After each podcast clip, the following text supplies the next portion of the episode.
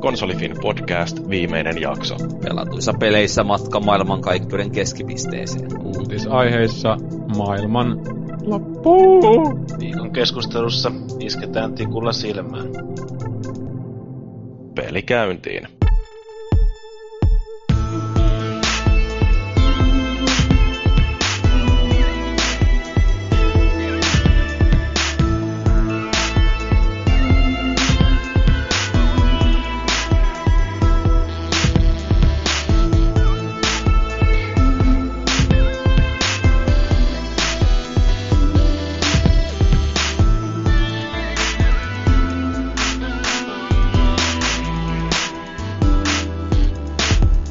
Kaikki hyvä loppuu aikanaan, niin loppuu Konsolifin podcastikin ja sen kunniaksi tehdään tässä nyt vielä yksi viimeinen jakso, jakso numero 172. Ja kuten asiaan kuuluu, niin viimeisen jakson kunniaksi meillä on täällä oikein erittäin äh, loistava raati osallistumassa. Aloitetaan tuolta vaikka aakkosjärjestyksessä, eli ensimmäisenä Antti Jussi. Moro moro. Mukava olla täällä muistelemassa vanhoja. Se on aina kiva, kun voidaan, niin. voidaan muistella meidän kunnianpäiviä. Kyllä, näin se on. Silloin kun no. joskus meni hyvin. Niin, hyvin ei ole mennyt enää aikoihin. Sitten meiltä löytyy sieltä tuhomursu. Terve, terve. Täällä ollaan uuden tuommoisen alkunumeron parissa 172. Niin. Onhan se, se on melkein Onhan se yhden aikakauden loppu kyllä, vaikka ei tässä nyt niinku ole kauheasti paljon paremmin kuin juosten kusemalla tullut hypittyä eteenpäin, mutta tota, mm. se on semmoista elämä ja kaikki sen ohjeistuotteet. Niin, kaikki loppuu aikanaan. Vai mitä sanoo tähän meidän äh, valuikimies Markus? Kyllähän se näin on, että tikut voi ottaa nyt kynnen alta pois ja ängetä sinne silmään, että muistellaan vanhoja, vanhoja hyviä aikoja tämän juhlavan tasaluvun kunniaksi. Niin, sähän oot yksi niitä, jotka on siirtynyt kuuntelijasta tänne castin käytännössä vakijäseneksi, että niin, niin sulla on varmaan monenlaista mielipidettä aina molemmilta puolilta siitä, että mikä on mennyt hyvin ja mikä on mennyt vähän vähemmän hyvin. Viime aikoina mun mielipiteet on haukuttu entistä vahvemmin huonoiksi ja vääriksi, että ehkä mä vaan oon hiljaa. Se on kyllä toisaalta totta tuokin, että ennen kuin on kroonisesti väärässä, niin silloin kannattaa opetella pitämään sordinoa päällä. Mm, sinähän sen tiedät. Jees.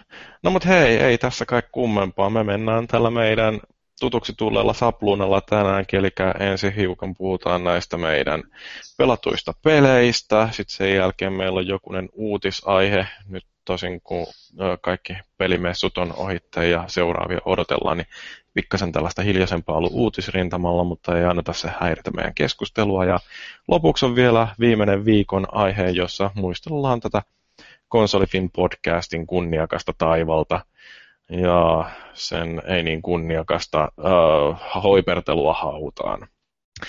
Mutta lähdetäänpäs vaikka sitten puhumaan näistä pelatuista peleistä, eli MOP oppi, joka alkoi, alkuun oli, mitä sun pojat pelanneet, mutta koska me ei haluta olla sovinistisia, niin se on, mitä sun pelaajat pelanneet nykyään. Ja siellä meillä olisikin pari kaifaria kertomassa tällaisesta sota-aiheisesta pelistä.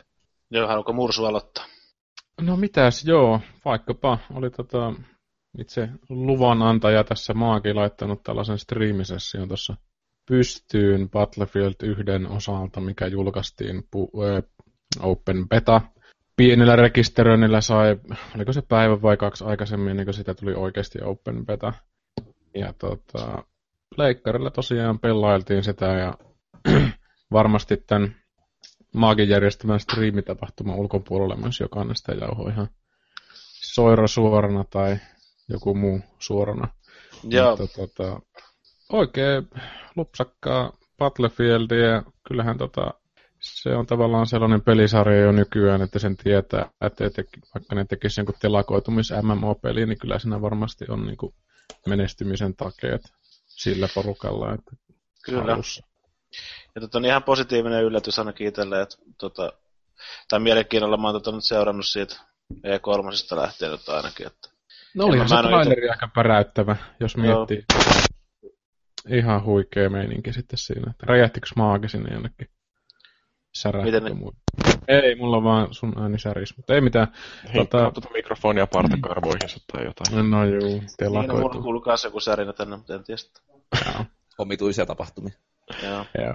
Se on se kodi, pelaajat yrittää hakkeroida ja pistää tätä, tota, tota, mikä se on se hyökkäys, mitä ne tekee niille palvelimille, tämä DDoS. DDoS. DDoS, niin yrittää sitä laittaa nyt meille niin kuin tota, joku uusi jengihän se oli laittanut ton Battlefieldin julkaisuun itse asiassa hyökkäystä sinne palvelimille ja sitä sitten joku porukka sitten siinä mietiskeli, että on taas EA hoitanut hommat hyvin kotiin, kun mikä ei toimi, mutta kyllä tällä kertaa ehkä oltiin haukkumassa väärää katajaa, koska tota, sieltä joku uusi pilipalikööri sitten ajatteli, että Mm. nyt on kiva keskeyttää tätä ihmisten hupia. Mikä se on sen mukavampaa kuin yrittää pilata toisten ilo sillä, että mennään ja kaadetaan systeemeitä. Se on Niin. kyllä tosi hienoa, hienoa hommaa, niin kuin, ja varmasti siis siinä justiinsa, että kun on just tämmöinen beta-testi, mikä on muutaman päivän ajana, tai nyt ehkä viikon verran saatavilla, mm. niin sitten tosiaan laitetaan serverit kyykkyyn heti muutamaksi päiväksi, tai ainakin aina illalla, silloin kun jenkit on linjoilla. Joo. Eikä se periaatteessa, siis sehän ei rajoittunut ilmeisesti vaan EA-juttuihin, että oli Blizzardilla myös aika kovaa tukitu- tykitystä, kun niillä on julkaistu tämä uusi Legion lisäri siihen, lisäri siihen Voviin.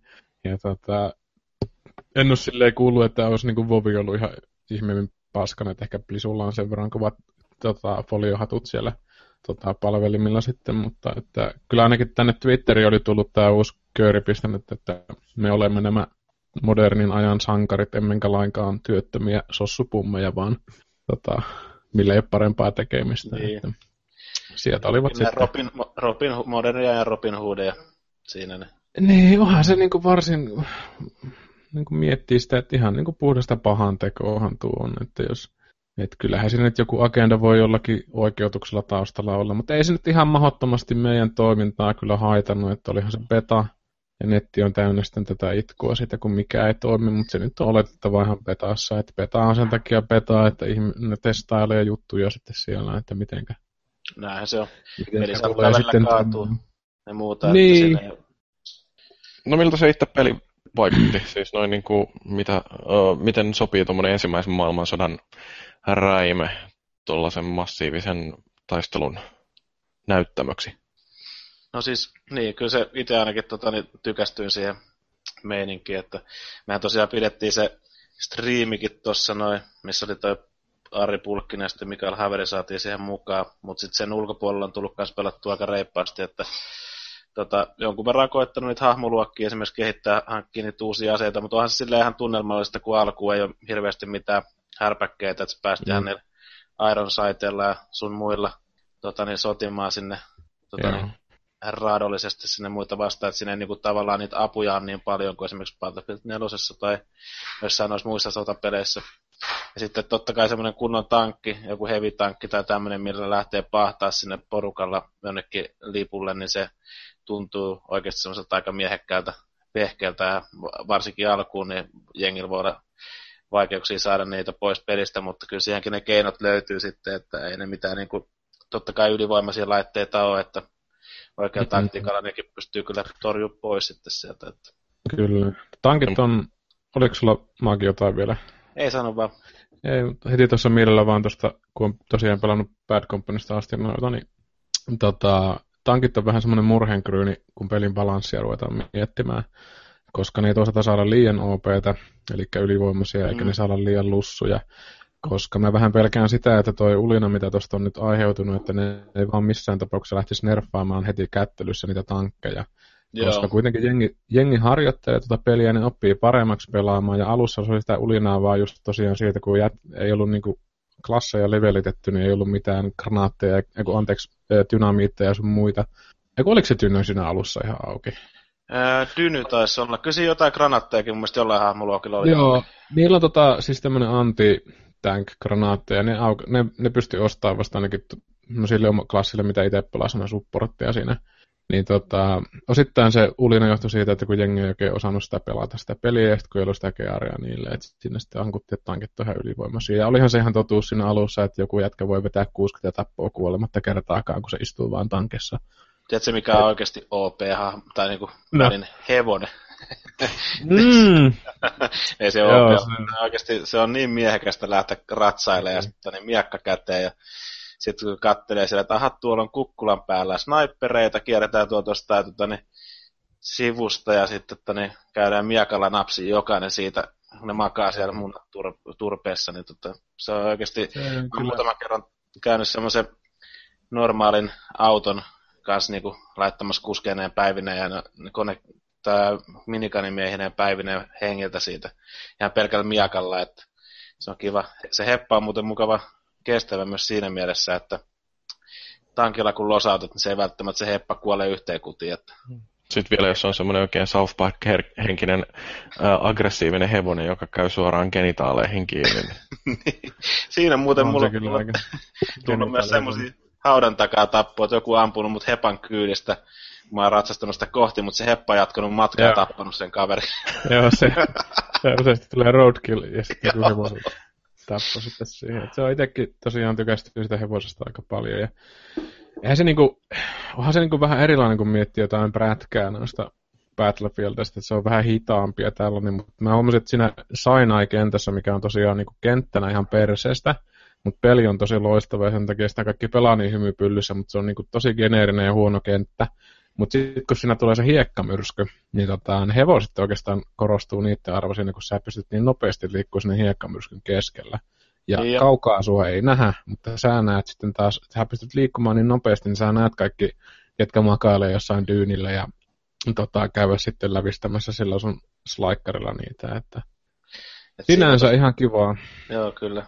Hevosen selässä voi siis käyttää joko kivääriä tai sitten voi vaihtaa siihen miekkaan, ettei siinä ole pakko koko ajan miekkaa, mutta se miekka on itse aika mukavan tehokas kyllä. Näin niin kuin kyllä asia. joo, se tappaa, se, sille ei tarvitse ihan suoraan niin kuin osua, että mä hakkasin siellä jotain junassa piilossa olevaa jätkää siinä niin kuin junan ovella. Ja tai sitten talollakin mä hakkasin itse asiassa, että meidän Mittien kanssa oltiin sinne, se oli siellä, Mitti oli alakerrassa jotain nuohoamassa ja siellä ylhäällä oli joku jätkä piilossa ja mä olin hevosen pistin parkki ovelle ja hakkasin vaan miekalla sinne sisälle. Ja kyllä se sitten huoneesta niin lähti se jätkä.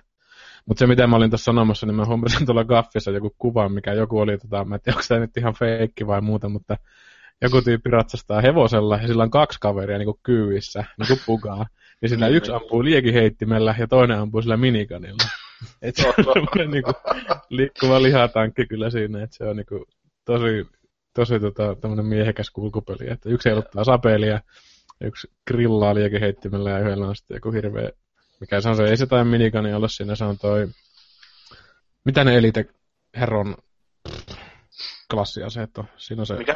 Kun siinä on se Elite Herot, millä pääsee niihin erikoisklasseihin, se liekiheitin tyyppi on muun muassa yksi niistä, mutta oliko se nyt joku vaan raskas kone? Eikö se ollut minikani? Oliko se minikani? Mun mielestä se ei ollut ihan minikani, mun mielestä se oli joku semmoinen raskas rynkky, että siinä oli vaan... Joo, joku sinne päin kuitenkin. Joo, mutta anyway, siis kyllähän se niinku pelinä on ollut tosi kiva, että sitä on pelannut ja mä yllätyin Oikeastaan konsolilla mä oon sitä PC aina pelannut, ja se konsolipelaaminen yllätti siinä mielessä, että mä en tiedä tällä hetkellä, että johtuuko se ihan siitä, että pelaa konsolilla.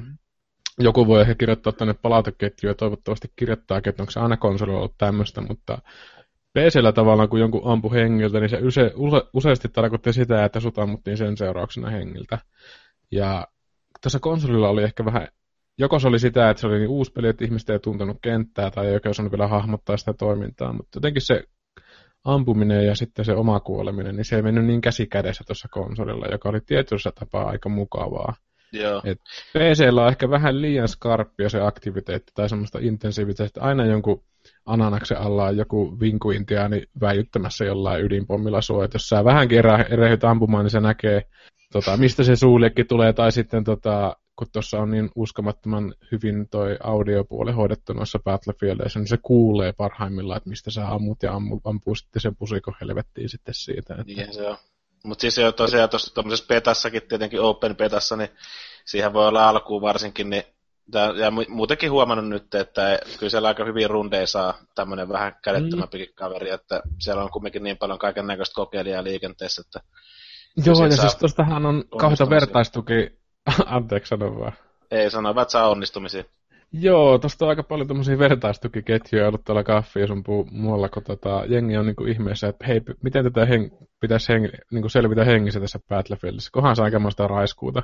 Että niin. sinne kun tuut, sä et tiedä yhtään mitään, ja kun sen pelin pointti on tavallaan se, että sä menet aina eteenpäin ja se mitä tulee vastaan, niin saatat sen kapineen ja jotenkin sillä niinku tiedät mitä sun pitää tehdä. Tai tavallaan tiedät mitä pitää tehdä, vaan mitä niinku yleensä kentässä pitää tehdä. Että silleen se niinku samaa kaavaa, että jos on kerran Battlefieldia pelannut ikinä, niin kyllä toi niinku on todella viihdyttävää taas sitten jälleen. Ja tota, itse en osaa sanoa ihan suoraan, että olihan toi Battlefield 4 aika iso tommonen sivuaskel Battlefield 3 tietynlaista intensiteetistä. Ja tota, toi Battlefield 1 on mun mielestä ehkä enemmän se Battlefield 3 suuntaan, mikä on jotenkin tuntunut tosi hyvältä. Et siinä on rajoitettu aika paljon, vaikka tota, noin petan kentät, ne Sinai Desertit, niin niissä on avoimia nummia, siis tyynejä, mm. niin tota, ei sniperit niissä niin OPta. Mä en ole niinku niiden uhriksi joutunut. Jos et sä niinku ole perse pystyssä siellä korkeammalla niinku aallonjakajalla, niin tietenkään, niinku, tietenkin ne ampuu sut, jos sä oot niinku niin, tyhmä. Jo. Mutta Joo, niin tosta mä oon tykännyt, kun rakennukset ei ole niin ehkä murskaantuvia niin kuin nelosessa. Niin siellä jopa pystyy niinku, niiden lippujen ja noiden muiden suona niinku, niiden ympärillä pelaamaan niinku järkevää peliä. Että Battlefield 4 oli useasti sitä, että kaikki rakennukset ammuttiin hevon helvettiin ja sitten joku idiootti juoksee siellä, niin sitä peliä ei oikeastaan pysty muuten pelaamaan kuin joko jostain aluksesta tai sitten joku sniperi. Ja tosta mä niin. tykkäsin, että on niin kuin vähän rajoitettu sitä snipereiden elämänkaartaa, että vaikka jengi sitä itkeäkin niin kuin kaksi ja mm. kolmin käsiin. Joo, siis kyllä siinä ei tuo sniperit nyt ainakaan oma silmään sille ollut mitenkään OP mm. tai mitään muuta. Tuohan nyt siellä aina makaamassa ja muuta, mutta no, niitä on ihan nautinnollista käydä sitten ottamassa myös pois pelistä, kun huomaa niitä siinä kentässä. Ja mä itse pelannut ehkä eniten nyt tuolla supportilla, ja sitten nyt mä lupasin pelaa Medikillä kanssa. Silloin aika kiva semmonen ää, kiväri, millä pystyy ampumaan kanssa sarjatulta, niin kuin monta skutia nyt on siinä liippaa sitten, että niin kuin, tota, niin aina niin kuin mm. jokaisen pystyy niin kuin nakuttaa sitä liipasinta nopeeseen tahtiin. Mm.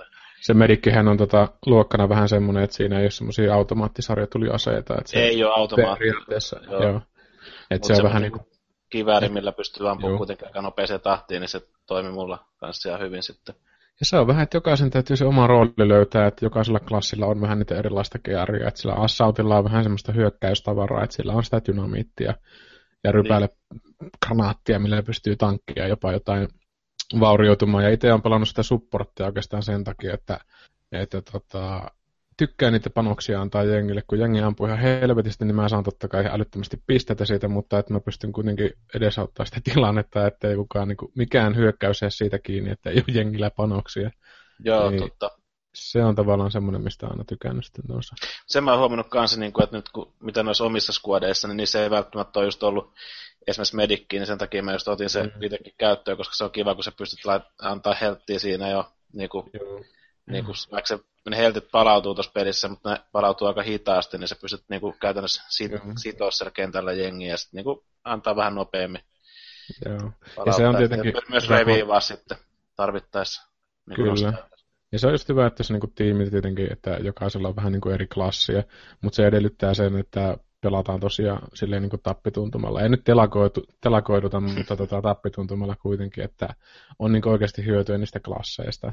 Et ei sitä mitään hyötyä, jos kaikki juoksee eri suunnissa ja sitten on niin kuin eri klassit tyypeillä. Että, tota... Ei, kyllä se semmoinen hyvä. mutta aika paljon tuossa, tuossa toisaalta törmää taas siihen perinteiseen Battlefieldiin, että jos jengi ei niin kuin yleisesti yritä pelatakaan sitä objektiivia, että on 500 miljoonaa sukurutsaa harrastanut tai sniperia niin kuin kehystettynä se koko kenttää, niin vaan odottaa, että joku juoksisi keskellä, että ne voisi ampua sitä. Tai yrittää ampua, koska tosiasia on se, että valtaosa sniperista on onneksi ihan vitu huonoja.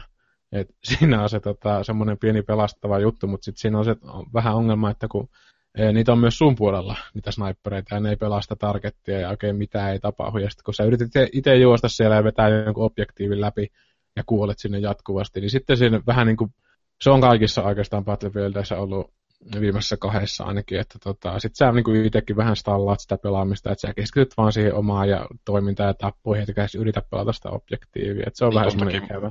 tuon takia mulla ainakin meinas palaa käypy just jotain Battlefield 4 pelatessa. En mä kauhean kauan sitä edes jaksanut, koska mm. ne kentät oli ihan liian avonaisia, ne oli täynnä snipereita ja justi niin kuin molemmin puolin, ja sitten kun itse yrittää lähteä jotain lippua valtaamaan, niin ei niin kuin, siellä saa mm. luottia päähän ja yhtään kaveria ei ole siellä lähimaillakaan, että yritä siinä nyt sitten jotain objektiiveja voittaa, kun ei minkäännäköistä tukea saa sieltä mm. kieltään. Mm, joo. Mä oon itse asiassa ihmetellyt, että tässä petassa niin yllättävän paljon on löytynyt semmoista, että jengi kumminkin pelastaa objektiiveja ja kaikkea muuta, että ei niinku mm.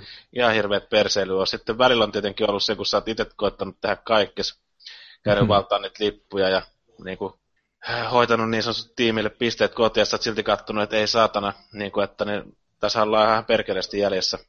Mm, no, sitten siinä on se, että jos pelaa sitä Rushia, missä niin on ne kohteet, mitä pitää joko suojella tai räjäyttää, niin siinä saattaa joku sun puolella seistä sen kohteen vieressä ja ei pura sitä pommia tai sitten laita sitä pommia siihen kohteeseen. Mm. Niin niillä on, ei välttämättä ihan se fokus on niin kuin 100 prosenttia siinä, että mitä pitäisi tehdä sitten silleen se. Että... Mutta toisaalta tuossa täytyy sanoa se, että jos sulla on niin kuin, ö, kommunikaatio väylän päässä kavereita, että mekin kun pelattiin, niin siinä pystyy niin yhtenä tiiminä tosi paljon vaikuttamaan siihen matsiin.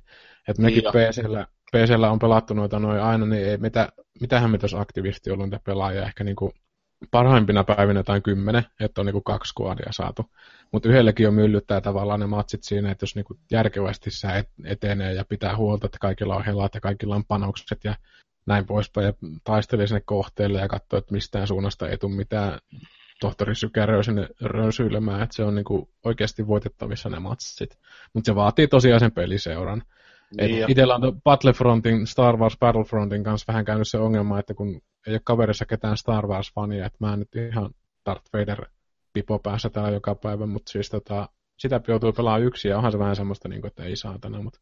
Millä saa muuten pelat Star Warsia? PC-lähän mä sitä tietysti. Okei, okay, no sitten et saa musta kaveri siihen. se pitäisi muutaman kerran, oh. Niin, muutaman kerran on katsellut sitä, kun äh, sehän on tuolla jatkuvasti noissa PSN-alennuksissa, niin että pitäisikö se ostaa, mutta kun ei sitä viitti sitten hankkia, jos ei siellä löydy peliseuraa. Niin. niin. Mulla, mulla löytyy se kyllä pleikkarilta, mutta mä oon to, pelannut tosi vähästä. Että tota, mm. Sama juttu, Sehän, että tota... mä sitä mielelläni pelailemaan, jos saadaan pelit pystyyn. Joo, ei se menkään vaan. Mä en varmaan ehkä sitä osta tota pleikkarille enää, vaikka sitä alennuksena saisi. Että siinä on tavallaan semmoinen ongelma PC-puolella, mistä mä oon rutissannut noissa mun moninaisissa YouTube-videossakin, että tota, pelaajakanta häviää.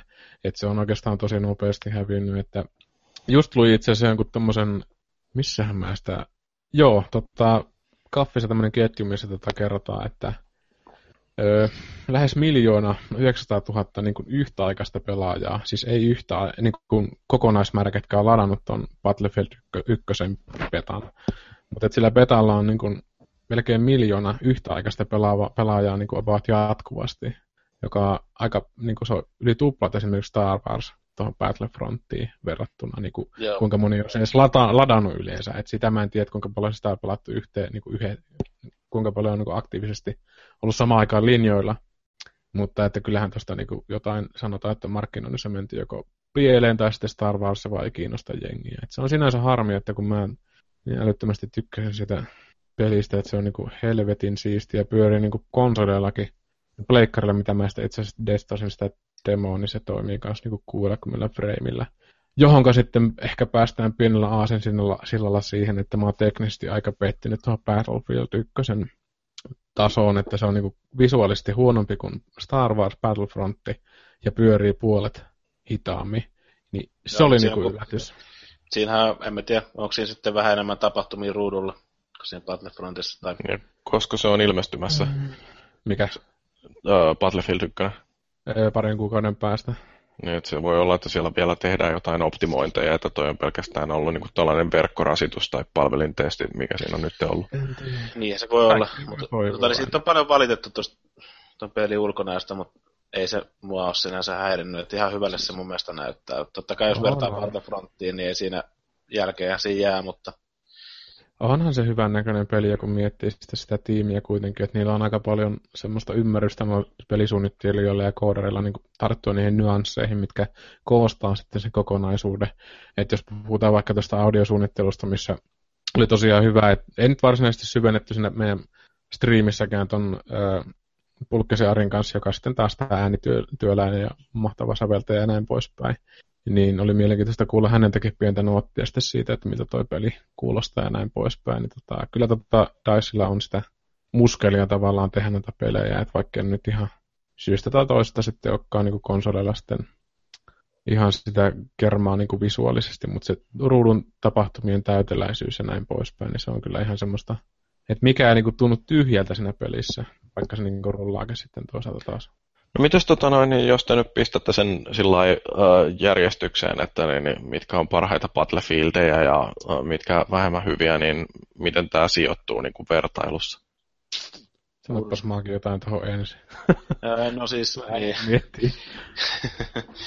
no mä en oo, siis mun on pakko tunnustaa, että mä en oo itse nyt viime vuosina ihan hirveästi esimerkiksi nelosta pelannut, että toni, siinä mielessä tietenkin, kun miettii, että minkälaisen innostuksen esimerkiksi tähän beta on saanut, niin tota, kyllä tämä niin positiivinen peli on tässä sarjassa. Ja ehkä just se, että se nyt sijoittuu kumminkin vähän eri aikakauteen kuin noin nelonen ja sitten monet muut nämä sotapelit, mitä on tullut markkinoille, niin se ehkä kans jollain mm. tavalla sitten nostaa sitä tunnelmaa itsellä, vaikka kyllä tuossakin olisi voinut ehkä panostaa vielä valikoita ja muita myöten sitten ehkä semmoiseen NS-autenttisempaan tunnelmaan, mutta mm, kyllä tämä toimii mulle tosi hyvin ja varmasti tuun sitten julkaisusta lähtien kanssa pelaamaan kymmeniä tunteja, jos ei jopa enem, enemmänkin satoja tunteja tätä peliä, että se, ver- se, sille tämä ainakin nyt vaikuttaa tämän petan perusteella. No, joo, oli se, sä tuosta valikoista mainitsit, on tosiaan, DICE on tehnyt sen ratkaisu, että ne on tuonut noita pelejä tavallaan tähän Battlefrontin suuntaan, mitä noi valikot sun muuta. Että ne on semmoista niin kuin, mä en oikein osaa sanoa mikä se designin tyyppi, semmoista hipsteröintiä. Että siinä mennään vähän ehkä tämmöiseen, niin kuin, jos miettii miltä yleensä joku mobiili interfaceit tai user interfaceit nä, niin näyttää käytettävyydeltä, että ne on hirveän selkeitä ja isoja pintoja. Ja kyllähän ne toimia on tietenkin ihan siinä, missä vähän niin kuin ehkä kankeita niin kuin tavallaan käytettävyyden nopeutta ajatellen, mutta ihan toimivia silleen niin. se kuitenkin sitten taas niin kuin valikkoinen. Ja on se vähän niin kuin hassua jäädä noihin kiinni, mutta toisaalta taas kun on niin kuin päässyt kokemaan PCllä esimerkiksi sen tota, Battlelogin, mikä on se selainpohjainen interface, käyttää niin kuin etsiä niitä matseja, niin ei sitä niin kuin helpompaa ja tehokkaampaa keinoa olekaan noissa. Mutta omakohtaisesti. niin sano, sano vaan joku välikommentti. No joo, niin siis tuosta valikoista myös sen verran, että siinä, nyt huomannut tässä petan aikana, että nyt uskaltaa painaa starttiikin jo, että ne toimii ne valikot vähän siinä matsin aikana myös, koska silloin alkuun niin se oli joku puoli tuntia, kun se painoi starttiin. Joo hirveän lakia. Se oli mielenkiintoista kyllä, että mikä ei oikein toiminut silloin.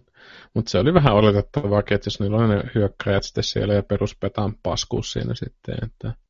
Mutta ehkä tietyssä mielessä täytyy myös antaa nuottia noille pelin kehittäjille, kaikille Blizzardeille sekä muille, millä on näitä MMO-pelejä. Että pitääkö nyt oikeasti harjoitella joka hemmetin kerta sama juttu? Et onhan niin Blizzardikin tehnyt 500 miljoonaa vuotta noita MMO-pelejä ja silti joka kerta tulee se beta ja asiat ihan päin persettä siellä, että mitä helvettiä. Että mutta mut itse pistäisin tämän Battlefield 1 niin kuin näinkin lyhyellä kokemuksella ehkä sinne ykköseksi, koska tota, tässä on niin kuin tietyllä tapaa munaa tässä aikakaudessa enemmän, vaikka se on niin kuin aika kau- kaukana sitten Verdunista ja näistä tämmöistä tosi autenttisista, missä niin kuin maistaa sen korruptoituneen pellin, kun se lentää sua ohtaan sun aseesta, kun sulta loppuu panokset ja kaikki hajoaa ja maistuu hieltä ja vereltä. Et tietyllä tapaa tommonen puuttuu sitä, että se on tuote, että kuten Mr. Haverikin sanoi podcastissa, niin tota, kyllä siellä ymmärretään, ymmärretään Dicella olla niin kuin, hylkäämättä näitä yleisöjä, mitkä on tuon pelisarjan ottanut jo omaksi tekemättä liian suurta irtiottoa. Mutta samalla tavalla ollaan, niin kuin se on pelistudiona mun mielestä lähestymässä jo pitkän aikaa sellaista niin kuin haaraa, missä niiden täytyy miettiä se, että lähteekö ne uudistamaan tätä tuotetta vai meneekö se samaa mäkeä alas, mikä niin kuin Call of Duty ja kaikki muut on mennyt, ne vaan lypsää sillä samalla kaavalla. Että vaikka kuinka voittava se on ollutkin pari peliä sitten, niin ei se välttämättä enää sitten kanna. Että se on nähty, että kohta tulee takavasemmalta joku tohtori Sykery FPS, missä oikeasti laventelilullat rep- repii pitki persettä ja galaksit räjähtää. Mutta se, että tota, ei ne voi jatkaa tuolla linjalla kauhean pitkälle. Että ykköseksi mä pistäisin oikeastaan sen takia, että se kaikki toimii niin kuin, parhaassa Battle, Battle tota, Field-pelissä. Että, tota, tietyllä tapaa se kenttä oli se mun suurin pettymys, että mitä mä teen itse ton videoprevikan tästä petasta, niin tota, isoin miinus tulee tuosta kentästä, että, että siinäkin tosiaan tulee alleviivattua sitä, että mistä sä muistat tota, FPS-pelit, onko ne aseet, onko ne tota, online-pelaaminen, no ei, no tavallaan joo tietysti, mutta ei niin. ole, koska ne on ne kentät, mitkä ne ratkaisee. Se on ja totta. Miettii sitten taas Battlefieldin nelosen ja kolmosen suurellisuutta, että siellä on niitä parhaita kenttiä, Kaspianit ja sitten on ne Parasol-stormit ja kaikki, ne on niin, kuin niin massiivisia ne kentät sille ei ollut, että to, se jäi puuttumaan mielestä ihan täysin tosta. Mutta sitten taas täytyy sama hengenvetoon tässä, kun vielä henki pihisee, niin sanoo, että jengi on pelannut aika tyytyväisenä tota, ja itse olin kanssa jopa konsolilla, että hymypyllyssä ja nauratti kuin pientä eläintä, että että, että kyllä. kyllä mä luulen, että aika hyvä potti tuosta tulee, jos se nyt ihan lähde täysillä mukailemaan jollain mikromaksuilla sun muilla osta hevoselle armorit tyyppisellä ratkaisulla sitten, tota, noin sitten sinne. No Battlefieldistä kuullaan varmaan myöhemmin vähän lisääkin sitten, kun se lopulta ilmestyy tuossa talven tullen, mutta niin, niin siirrytään seuraavaan peliin, joka on myöskin herättänyt hirveästi keskustelua ja positiivisia kommentteja on kaikilta pelaajilta kuulunut, eli tämä No Man's Sky, äh, indie-hitti, josta äh, tulikin sitten lopulta äh, yllättäen tällainen korporaatiojulkaisu, äh, ei niin hitti. Äh, Valuikin, sä oot pelannut tätä No Man's Skyta ja sulla on siitä oma vankka väärä mielipide. Mulla on juurikin näin. Siis tuossa muuten hieno alustus, mutta sorruit siihen aika pahaan virheeseen, sä kutsuit sitä peliksi, koska se ei ole peli. Ei, sinä se nyt myydään, mutta se on niin kuin, jos alkaa miettimään pelinä, niin tajuaa heti, että tämä hommahan kusee omille nilkoillensa välittömästi. Mutta sen sijaan niin kuin, kun siihen lähtee sellaisen vähän niin seikkailufiiliksellä vaan fiilistelemään, niin yhtäkkiä niin kuin tajuaakin, miten ty- tyylikkäästi se on tehty ja miten niin kuin vahvasti toimii monella, monella osa-alueella. Et tota, jotenkin se, kun ton parin syöksähti ja saa sen aluksen ja nousee galaksiin ja tajuaa, että tässä on nyt mitä 18 triljoonaa planeettaa nähtävänä ja niin kun se No Man's Sky kertoo sulle, että kukaan ei ole käynyt tällä aiemmin. Niin ainakin mulle tuli heti semmoinen fiilis, että niin kun, Juman kautta tämä on hienoa, että on tämmöinen niin kun maailma, jossa minä menen sinne kaluamaan mestoja ja katsomaan, mitä löytyy. Ja tota, et, ta- tavallaan niin kun, toihan voisi olla ihan hyvin niin kun, tehty sille, että kaikki kertaisi sataa samaa planeettaa ja sä et vaan näkisi muita pelaajia. Mutta silloin se mun mielestä menettäisi todella paljon sitä tehokkuutta, mikä tulee siitä, että siellä yksin fiilistellään. Ja niin kun, se, mitä, tota, mitä hämmästeli ja kummasteli, kun tota, siinä laskeutuu planeetalle, jossa on eläimiä, lähtee niitä metsästämään sieltä sitten, että saa sen login kerättyä, kaikki sen telluksen otukset skannattua itselleensä rekisteriin, niin tota, niitä siellä sitten metsästelee ja menin, menin jonnekin kaivokseen, jossa sitten joku 19-jalkainen mutantti hämähäkki hyökkäsi kimppuun. Niin tota, tuli semmoinen niin kuin erikoinen fiilis, että niin kuin, mä, mä oon siellä häiritsemässä sen niin kuin ekologisen systeemin elämää ja että sori, mä vaan on käymässä, mä lähden pois täältä tyyppinen. Et hmm. se, on, se vetoo moniin sellaisiin, niin kuin, ainakin mulla, niin aivosopukoihin, mitä pelit ei yleensä ole tehnyt. Ja siitä mä oon tykännyt. Mutta sitten valitettava tosiasiahan on se, että kun se nyt pelinä on julkaistu, niin pelinästä täytyy vähän kritisoida, niin eihän sinne mitään tekemistä ole käytännössä. Et tota, ne varmaan muistatte, kun aikanaan peli näytettiin E3-messulla ekan kerran, niin eihän ne videot, mitä silloin nähtiin, niin hirveän lähellä tuota lopputulosta. Et siellähän oli eeppisiä Star Wars-avaruustaisteluita ja miljoonan dinosauruksen planeettoja ja muuta. Niitä mm. nyt on vähän sitten harvakseltaan. Avaruusräiskintää ei juuri ollenkaan, jos ei sitä erikseen halua sitä tehdä. Niin, no siis toi pelihän on sellainen, josta kaksi vuotta äh, ihmiset vaan kyseli, että, niin, että mitä siinä sitten loppujen lopuksi tehdään, ja oikea vastaus taitaa olla, että aika vähän. Niin, kyllä. Et se on, tuli tuossa mieleen, kun sitä kaverille kuvailin, niin vertaus oli mulla lähinnä se, että tämä on vähän niin kuin rehellinen päiväkänni, että se, niin kuin, ei se nyt kannata tavaksi ottaa tuon parissa viihtymistä, mutta silloin tällöin niin sujahtaa sen puolelle, niin hyvinhän se naurattaa ja viihdyttää siellä. Että se, että pelistä pyydetään niin kuin 60 euroa, mikä tuossa nyt on tietysti herättänyt aika paljon sitten närkästystä ja suivaantumista ihmisissä, niin tota, se on tietysti aika hapokas hinta. Itse arvostelukappaleen saatua, niin maksan tietysti senttiäkään, mutta toisaalta, mitähän mä nyt pelasin, varmaan 30 tuntia nyt yhteensä mittarissa, ja on viihtynyt koko ajan, niin se, että se ei ihan kaikkia lupauksia, mitä tekijät aikanaan kertoi, niin siitä huolimatta koen, että on saanut aika paljon niin kuin vastinetta sille, mitä sitä olisi periaatteessa joutunut maksamaan kaupassa. Mm. Et, et. Kyllähän toi varmasti Delosia saa vielä jossain kohtia.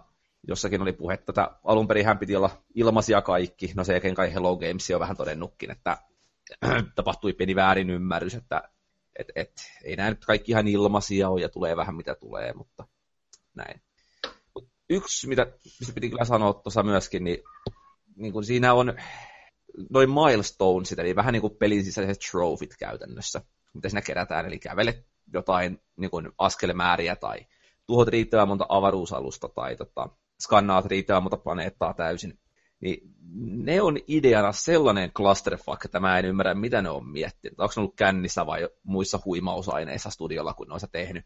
Kun tota, peli, jossa on tavallaan niin kuin loputtomasti sisältöä ja tehtävää, niin muista on aika epäeroottista, että se peli sen jälkeen sanoo sulle, että saavutit levelin 10, tämä on maksimi, enempää et voi tehdä. Et mittarit ei enää oikeastaan kasva, mikä on aika semmoinen niin kuin mykistävä suoritustekijöiltä.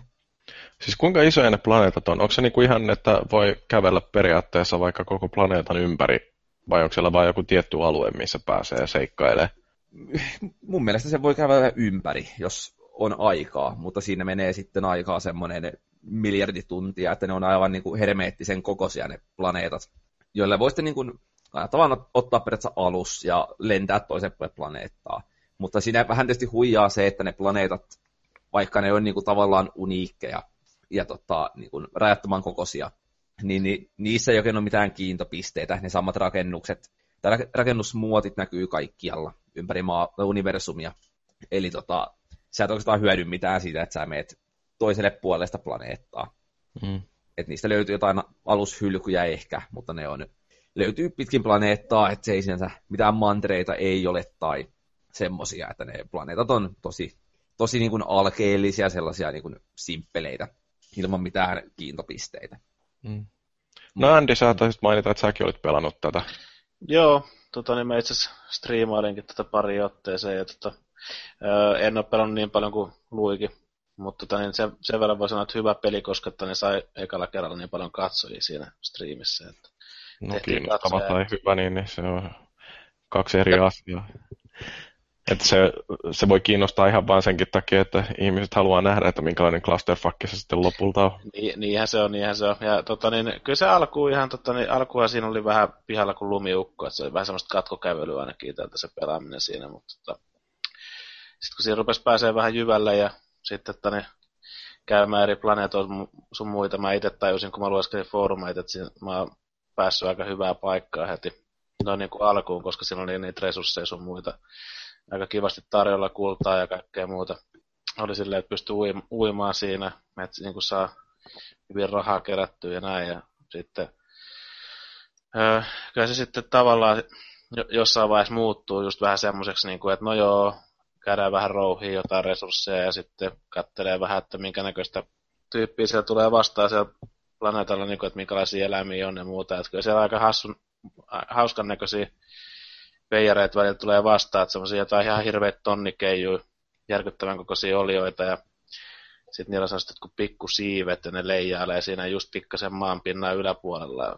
Et sillä on ihan huvittavan näköistä porukkaa, niin kuin semmoisia tavallaan niin kuin hirveä korsto, niin se menee siellä lähellä, niin rupeaa vielä kiljumaan ja lähtee karkuun siitä, että tota, niin, kyllä se niin kuin monenlaista vipeltään näkyy vihamielistä ja sitten ei niin vihamielistä ja muuta, että kaikkea pystyy tutkimaan ja nimetä ja muuta, että osin tekemistä, niin kuin aikaahan tuohon saa kulutettua varmasti, jos, jos vaan niin kuin, tota, niin, kärsivällisyyttä on, että ei siinä mitään, mutta kyllä se niin kuin, jossain vaiheessa vähän niin kuin muuttuu itseensä, itseensä toistavaksi ainakin omasta mielestä.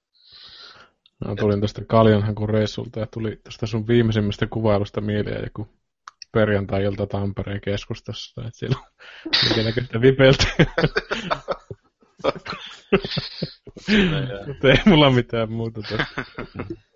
Joo, mutta se mikä tuossa on oikeastaan jännää tässä äh, pelissä, tai sikäli kun sitä nyt voi peliksi sanoa, niin tota, että minkälainen kauhea kohu siitä on noussut, ja musta toi on jotenkin hirveän kuvaavaa tällä niin kuin yleensäkin ilmapiirille, mikä uh, on pelialalla erityisesti, mutta niin internetissä ihan yleisestikin, että et, um, et ihmiset jotenkin tykkää ylireagoida ihan kaikkeen.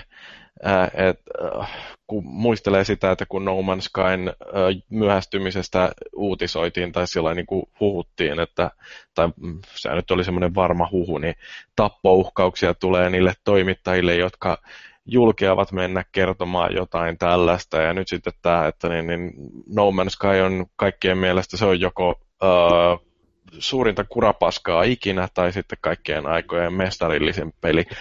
Et niin kuin, mihin on kadonnut sellainen kyky järkevään analyysiin siitä, että niin, niin onko toi hyvä ja, vai olisiko se niin kuin mahdollisesti joiltain osin jopa kehityskelpoinen.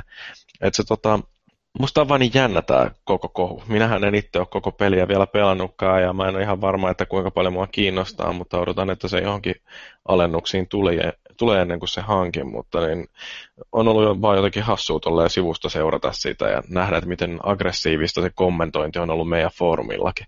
Mm. Joo, kyllähän se niin kuin, nimenomaan nämä toimittajien samat uhkaukset tietysti studiollekin sitten, kun lopulta varmistivat tämän myöhästymisen, niin tappouhkaukset sinne.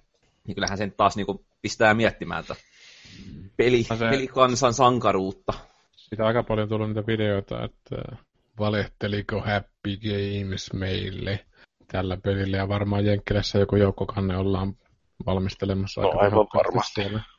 Mutta että mä oon niin monesti mietittänyt se promoottorinen tyyppi, mikä se on se hipsterin näköinen jätkä, mikä aina käy niin haastatteluissa ja sitten kun toimii... Sean Murray. Voi, niin, että voiko se niin telakoitua vaikka oma isoisä kanssa ja samalla kun kymmenen mopsia taustalla syö toistensa oksennusta, niin jätkä vaan, yeah, yeah, you can do that.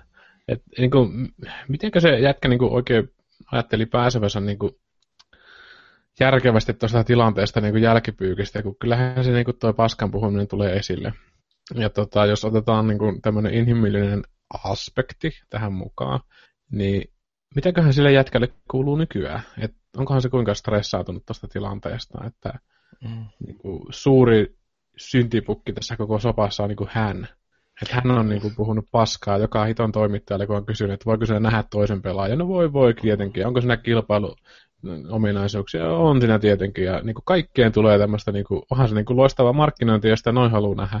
Mutta se ei ole vastuullista markkinointia siinä mielessä, että tota, se lopputuote on jotain muuta, koska siinä joutuu kuitenkin kuluttaa niin kuin yritysrahaa sitten tässä niin kuin, tilanteen jälkipuikissa, jos niin kun ei halua ihan vaporwareiksi koko systeemiä vetää. Että omakohtaisesti mua kiinnostaa tuo tuote, mutta ei tässä tilanteessa. Että otetaan, kun tulee joku 50 miljoonan gigan patch siihen tai 200 000 DLCtä, niin sitten mä voin tutustua. Niin, no mun mielestä se on kanssa niin kuin just tämä, että, että mitä joku Sean Murray esimerkiksi tällä hetkellä ajattelee siitä, että kannattiko lähteä rakentamaan koko peliä.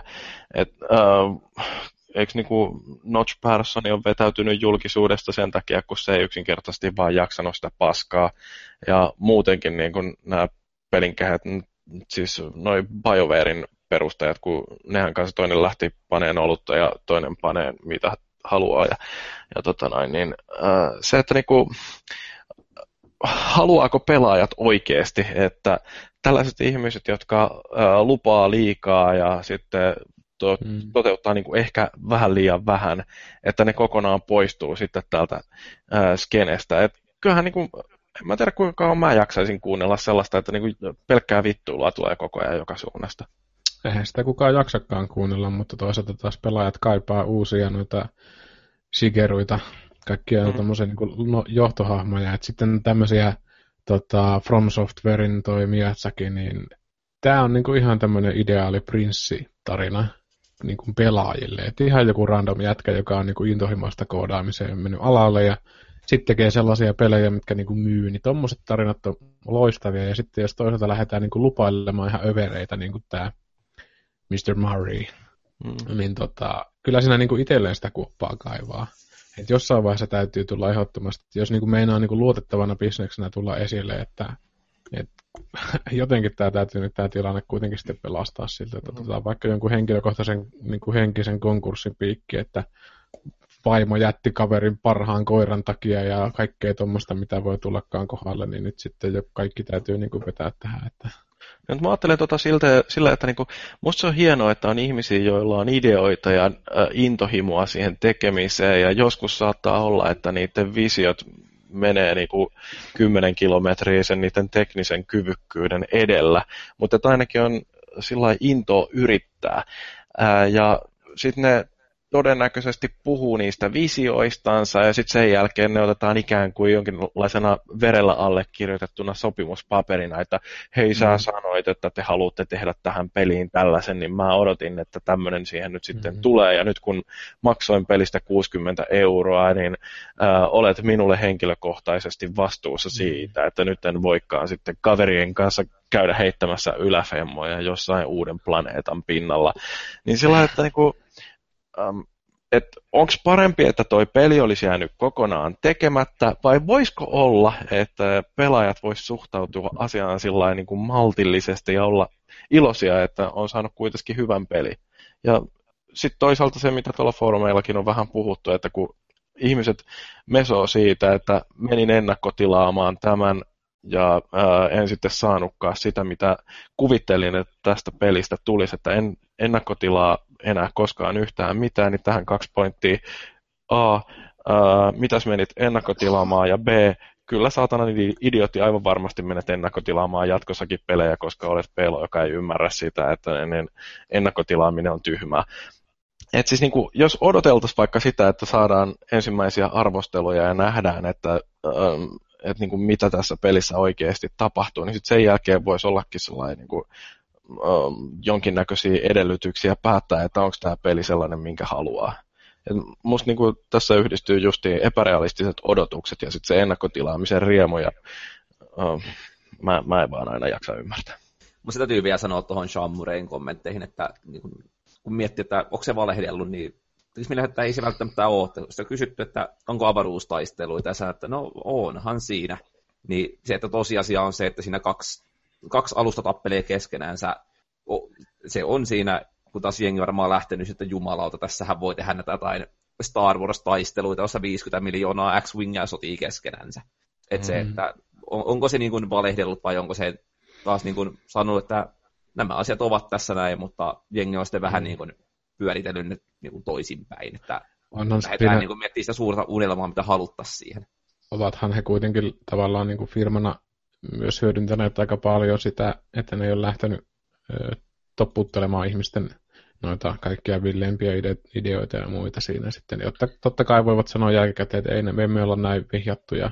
Tai sitten, että jossain teknisesti jossain on ihan oikein tämä, mitä me ollaan sanottu. Että, että Joo, kyllä se aika, aika, niin, että jo, kyllä se tavallaan ymmärrän, ymmärrän sen suolan ihmisellä, mitä sitä on hmm. tullut näpeille sitten, että toi 60 on aika paljon kuitenkin semmoista pelistä, mikä ei niinku ole yhtään sitä, mitä välttämättä joku on ajatellut, ja ei sitä nyt välttämättä suoranaisesti voi firmaa syyttää, mutta tota, kyllähän tämä nyt on ihan täysin uniikki keissi. Niin kuin viimeisen parin vuoden aikana, että on niin kuin tämmöisen yleisen markkinatalouden ja tämmöisen kaupankäynnin sun muun bisnespraktiikan taakse on nyt niin kuin aika vaikea mun mielestä oikeutetusti saada itteensä jemmaa.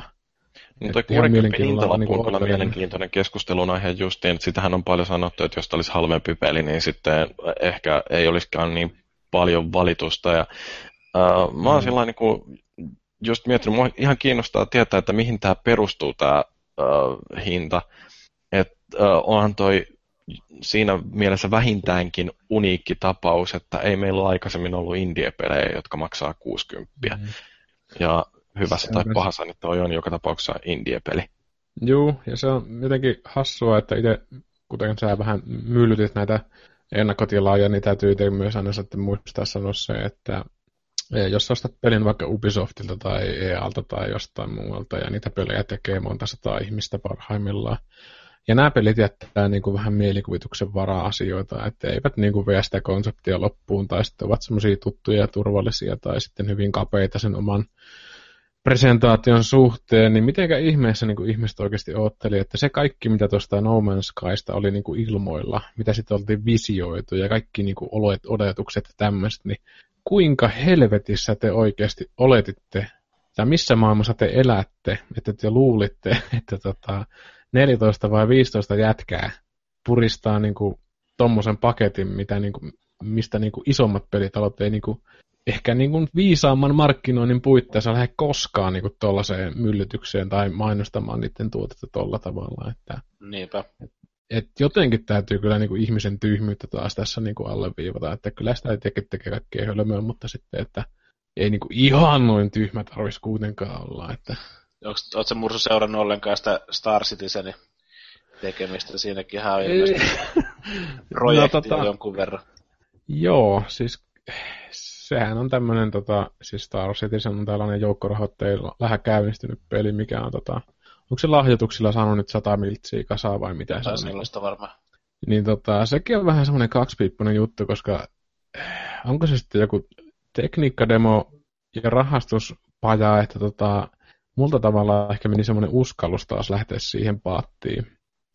Että kyllähän se vaikuttaa tosi hienolta, että avaruusaluksella on 588 miljardia kohtaa, millä ne voi eri tavalla hajota, jos saa ammut niitä. Onhan sitten tämmöistä skivipornoa, mistä niinku tikkaisi siinä. Ja se, mitä tota, Luikki kirjoittikin tuonne, tai aikaisemmin tuossa kävi vähän noita NMSn juttuja läpi, että tota, aika tunteisiin menee vähän tuo niinku peilinä tai niinku tunteellinen selvitymisseikkailu, ja tavallaan itse tuossa ihan Evessä, siinä Eve Onlineissa tehnyt sitä, että mennyt vaan killumaan jokin avaruutta ja kuunnella ambienttimusiikkia ja leikkinyt, että saakeli mä oon universumin kovin yksinäinen rangeri täällä avaruudessa. Että onhan siinä tämmöistä immersiota tuossa Star Citizenissä, mutta toisaalta taas se niiden touhu on jotenkin niin järjestelmällistä rahan yhtämistä joka helvetin tilanteessa, että itse en henkilökohtaisesti uskalla laittaa ropokaan siihen, enkä mitään odotuksia siihen, mutta jos mä saan niin parin vuoden päästä joku peli, mikä on niin puolet siitä, mitä on luvattu, niin kyllähän mä sitä aika hymypyllyssä pelaan. Joo, ei sitä itsekään kyllä uskalla, uskaltaisi rahoittaa sitä projektia, kun sitä rahaa on saanut niin, jo. Toi, et... niin, kyllä sillä sadalla miltsillä joku niin kuin, huonompikin pelitalo voisi saada jonkunlaisen tuotteen ulos, ja onhan sen aika kunnianhimoiset haasteet. Mm-hmm. Mutta jotenkin mä vähän niin kuin sekasinkin jopa noista peleistä siinä mielessä, että jossain vaiheessa oli tämä Elite Dangerous, mikä nyt tätä oli kuin Horizons niin, Ja tota, sekin oli joukkorahoitteinen peli, joka mun käsittääkseni ei ole vieläkään julkaistu niin kuin virallisesti. Joo, se on jossain ja... Joo, sitä kehitetään ja kaverit on aina puhunut, että joo, mä pelasin sitä, tuossa tosi hyvä, joo. Mutta kun sitä puhetta on jatkunut niin kuin toista vuotta, niin missä vaiheessa tämä peli niin kuin oikeasti julkaistaan, niin jotenkin tällaiseen mä en niin kuin itse uskalla lähteä. Vaikuttaa mielenkiintoiselta ja siitä sanottu hirveästi, että se on niin kuin semmoista... Öö, siinä on semmoinen, mielen, semmoinen niin kuin immersio siinä pelissä kuulemma tosi hyvä, että, että siinä kokee olevansa niin kuin NS-pilottia tälleensä. Ja en mä sitä lähde niin kuin pelaamatta tietenkään sanoa, etteikö näin asia olisi, mutta jotenkin hämmentävää, että peli on niin kuin toista vuotta jossain. Joo, me kehitetään tätä, joskus julkaistaan mm. tilassa. Et, no siinä on Star Citizenissa kanssa sama homma, että sä on ollut jostain no, useamman vuoden ollut jo tuossa niinku, siis silleen vielä, että siitä ei mitään early access-versio edes ole, että tietenkin on jotkut, mm. en tiedä, onko siinä jotkut rahoittajat sitten, tai jotkut ainakin YouTubettajat tai muut päässyt testaamaan jotain alfa-versioita tai muita, ja jotain videoita saanut tonne net, niin kuin YouTubeen ja mu- muualle myös niin kuin julkaistuu siitä. Mutta... Mm. Kyllähän ne hienolta näyttää ne pätkät, mitä ne tekee, mutta mun mielestä Joo. meni vähän väärälle, väärälle niin kuin uralle jo siinä kohti, että ne alkoi niin kuin FPS niin kuin jalkaväkimeininkiä tuomaan se. Että onhan se kiva, että sä pääsit jossain hangaarissa kattelee omaa alusta ja nuolemaan jokaista niin kuin rakoa, missä voi olla jotain räkää. Mutta sitten taas se, että sen ensin jos julkaisi sitten sen emopeli vaikka, niin sitten vaikka kun DLC, missä on joku FPS, niin kuin invadaus-ominaisuus, että voitte hyökätä johonkin frigaattiin ja vallottaa sitä joukkoja ja näin poispäin. Että vähän liian kunnianhimoista.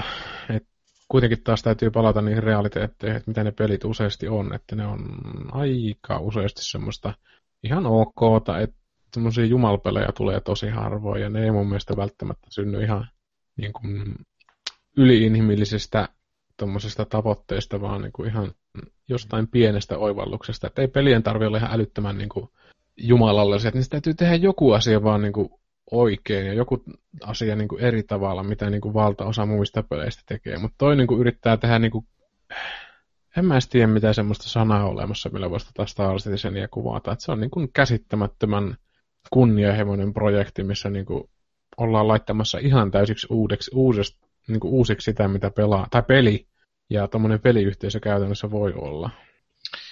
Niinhän se on, joo, ja saa nähdä, että tuleeko koskaan valmiiksi. No mä epäilen kyllä sitä aika vahvasti, että kun vieläkään ei ole mitään, että joo, meillä julkaistaan näitä modeja, että nyt tulee tämmöinen koiran ulko- ulkoilutusmodi tossa ja sitten tulee tämmöinen, missä voitte tota, juoda kahvia täällä jossain nolla tota, gravity-tilassa ja jotain muuta. Että mitä jos ulkoisitte sen peli joskus mieluummin, ja sitten vasta ne kahvijuonnit ja sitten ne koira-ulkoilutukset. Mm, no sitä aina vähän miettii niin kuin noissa isommissa projekteissa, että ää, vaikka itse emopeli ja kaikki muut on vielä täysin kesken, niin se on aika mm. outoa, että se ruvetaan keskittyä sitten kaikkeen muuhun. Siis se on se rahastus, se on se aikamme ilmiö, että samalla tavalla kuin tuossa Deus Exissä, mikä just julkaistiin, niin siinä tota, ilmeisesti ihan viime hetkellä joku keksi, että nyt tarvii laittaa nämä mikrotransaktiot tähän peliin. Et siinä ei aikaisemmin niitä ollut ja jengi on sitä ihmetellyt ja aika paljon niin kuin noi, mikä hitto se Jim on se, Jimko sitten, niin, mikä se on se öö, Sterling vai? Tämä. Sterling, niin se on puhunut aika hemmetisti sitten siitä, että kuinka se niin kuin, ja myös tämä, tämä mikä Total Biscuits, on puhunut paljon sitä tota, rahastusmentaliteetistä, mikä iskee heti niin kuin silmille niin kuin joku raiskattu lohi, että ei se, niin kuin, siitä ei pääse ohi eikä ympäri, mutta sekin on vähän tyhmä päätös jossain vaiheessa. Mut seurataan mielenkiinnolla. Jos Star, Star Citizen voittaa, niin sitten on niin kuin kaikilla hauskaa. Mm-hmm. Joo, No, mutta se No Man's Skysta ja pikku tangentista siihen. Ähm, mulla tota noin, niin itselläni on ollut tässä, on pelaillut muutamaakin peliä, on toi Garden Warfare 2, mitä on jonkin verran hakkailu ja se on ihan hauska. Äh, Sitten tota, tässä äh, viimeksi on äh, Unfinished Swania, tätä Pleikka kolmosen taidepeliä tuolta Sony Santa Monica Studiolta ja ketä siellä nyt onkaan, niin sitä on kanssa pelannut. Ja oikeastaan Unfinished Swanissa on sama juttu kuin tässä, mistä niin mä haluaisin puhua, tämä Firewatch, niin, ja oikeastaan vähän mihin Valuikikin viittasi jo, tämä, että niin kun, mikä oikeasti on nykyään peli, että kun näitä niin kuin myydään kyllä jotain Firewatchiakin pelinä, mutta jos ajattelee, että pelin pitäisi olla joku sellainen, missä on niin selkeitä tavoitteita, joiden suorittamisesta saa sitten jotain krediittiä, pisteitä, jotain muuta niin kuin, äh, arvoa, niin, niin, niin tota, eihän Firewatchissa varsinaisesti ole mitään sellaista, että se ei ole mitään muuta kuin metsässä kulkemista. Et, tota, tämä on oikeasti ihan semmoinen niin jännä juttu siitä, että musta pelit on vähitellen ollut muuttumassa enemmän tällaiseksi ihan vaan puhtaasti interaktiiviseksi tarinan kerronnaksi. Ää, ja mulla se oikeastaan sopii oikein hyvin. Et, ää, jos se tarina on riittävän sillai, ää, kiinnostava, niin mikä jottei. Ja varmaan jossain No Man's Skyn tapauksessa, niin se on justiin sitä fiilistelyä siellä universumissa, missä palloillaan ää, suuntana galaksin keskipiste ja Firewatchissa taas se on niin kuin jonkinnäköinen sellainen henkilökohtainen herääminen ja löydetään omasta elämästä jotain sellaisia uudenlaisia arvoja, joita ei aikaisemmin ole välttämättä ehkä tiedostettu. Et, et tota, um, mun täytyy sanoa, että niin, mua ainakin uh, siis kovasti viehätti tämä Firewatch ihan niin kuin esitystavan puolesta, mutta myöskin se, että minkälainen ihan mielenkiintoinen tarina siitä sitten lopulta muodostui. Um, niin, Valuikin, sä olit kanssa pelannut tätä. Joo, mä pelasin tuossa, oli Pleikkarin alennuksissa, no kympin verran vai mitä hän kustansikaan ja lunastin sieltä. Ja siis samaa mieltä, että tota, se on niin hyvin, hyvin erikoinen juttu. Se, tota, se alku nyt ensin täytyy nostaa esille, miten se peli alkaa, niin tota, aivan huikeeta. Sen jälkeen, kun, niin kun se itse varsinainen peli alkaa, niin iski vähän semmoinen hämmennystä, onko tässä kaikki, että vaan kävellään eteenpäin ja tavallaan niin kuin pelillisyys puuttuu.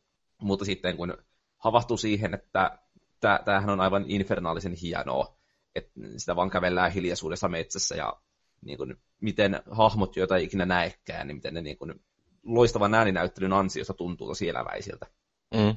Ja tota, just toinen sanoi, että niin kuin, interaktiivisuutta peleissä ehkä enemmän, niin tota, samaa mieltä, että viime aikoina pelannut no, Firewatch ja No Man's Sky ohella Resogunia, joka taas on niin kuin täysin toisesta päästä, että siinähän ei ole mitään muuta kuin se Mekaniikka. Juttu, niin, pelilli, pelinen aspekti ja gameplay-juttu, kun taas nämä on enemmän sellaisia, että nämä, nämä voisi toimia elokuvana tai muuta. No Firewatch ei voisi toimia mun mielestä elokuvana. Se, mun koko peli ja se fiilis ja latingi, mikä siihen tulee, perustuu vain ainoastaan siihen, että sä kävelet sen vartin hiljaa metsässä niin kuin ilman mitään muuta.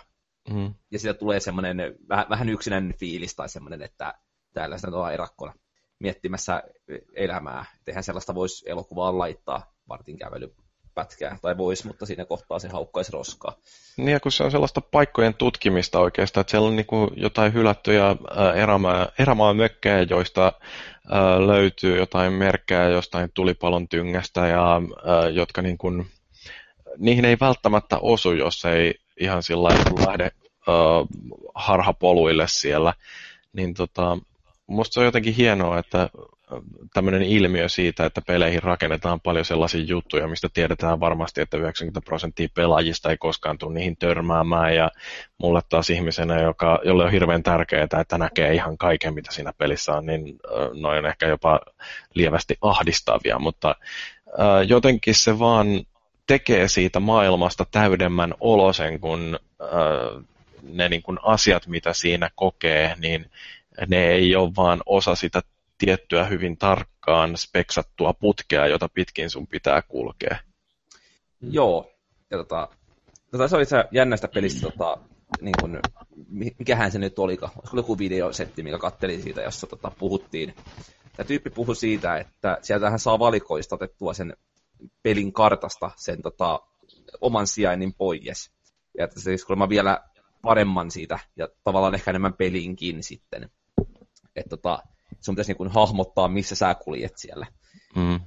Et se Sehän on niin vanha aikaa piirtää sitten karttaa viereen lapulle, että niin, tässä oli tämmöinen näköinen suuntaan. Ja... Niin, liikuntatuntien suunnistukset, niin kuin... jotain metsää, oli... havia tyhmiä. Se oli ihan mielenkiintoinen irtiotto kuitenkin tai kuunnella, että kiinnostaa itteensä tavallaan. Ja sitten kun Luiki sanoi, että ei voisi olla leffa, niin jotenkin tuli sitten mieleen tämmöinen tilanne, että entäpä jos joku tekisi tämmöisen ö, kokonaan VR-llä toteutetun elokuvan, missä jokainen elokuvateatterissa oleva tyyppi pystyisi katsoa eri suuntaan ja tavallaan kokea sen kokemuksen ihan eri tavalla.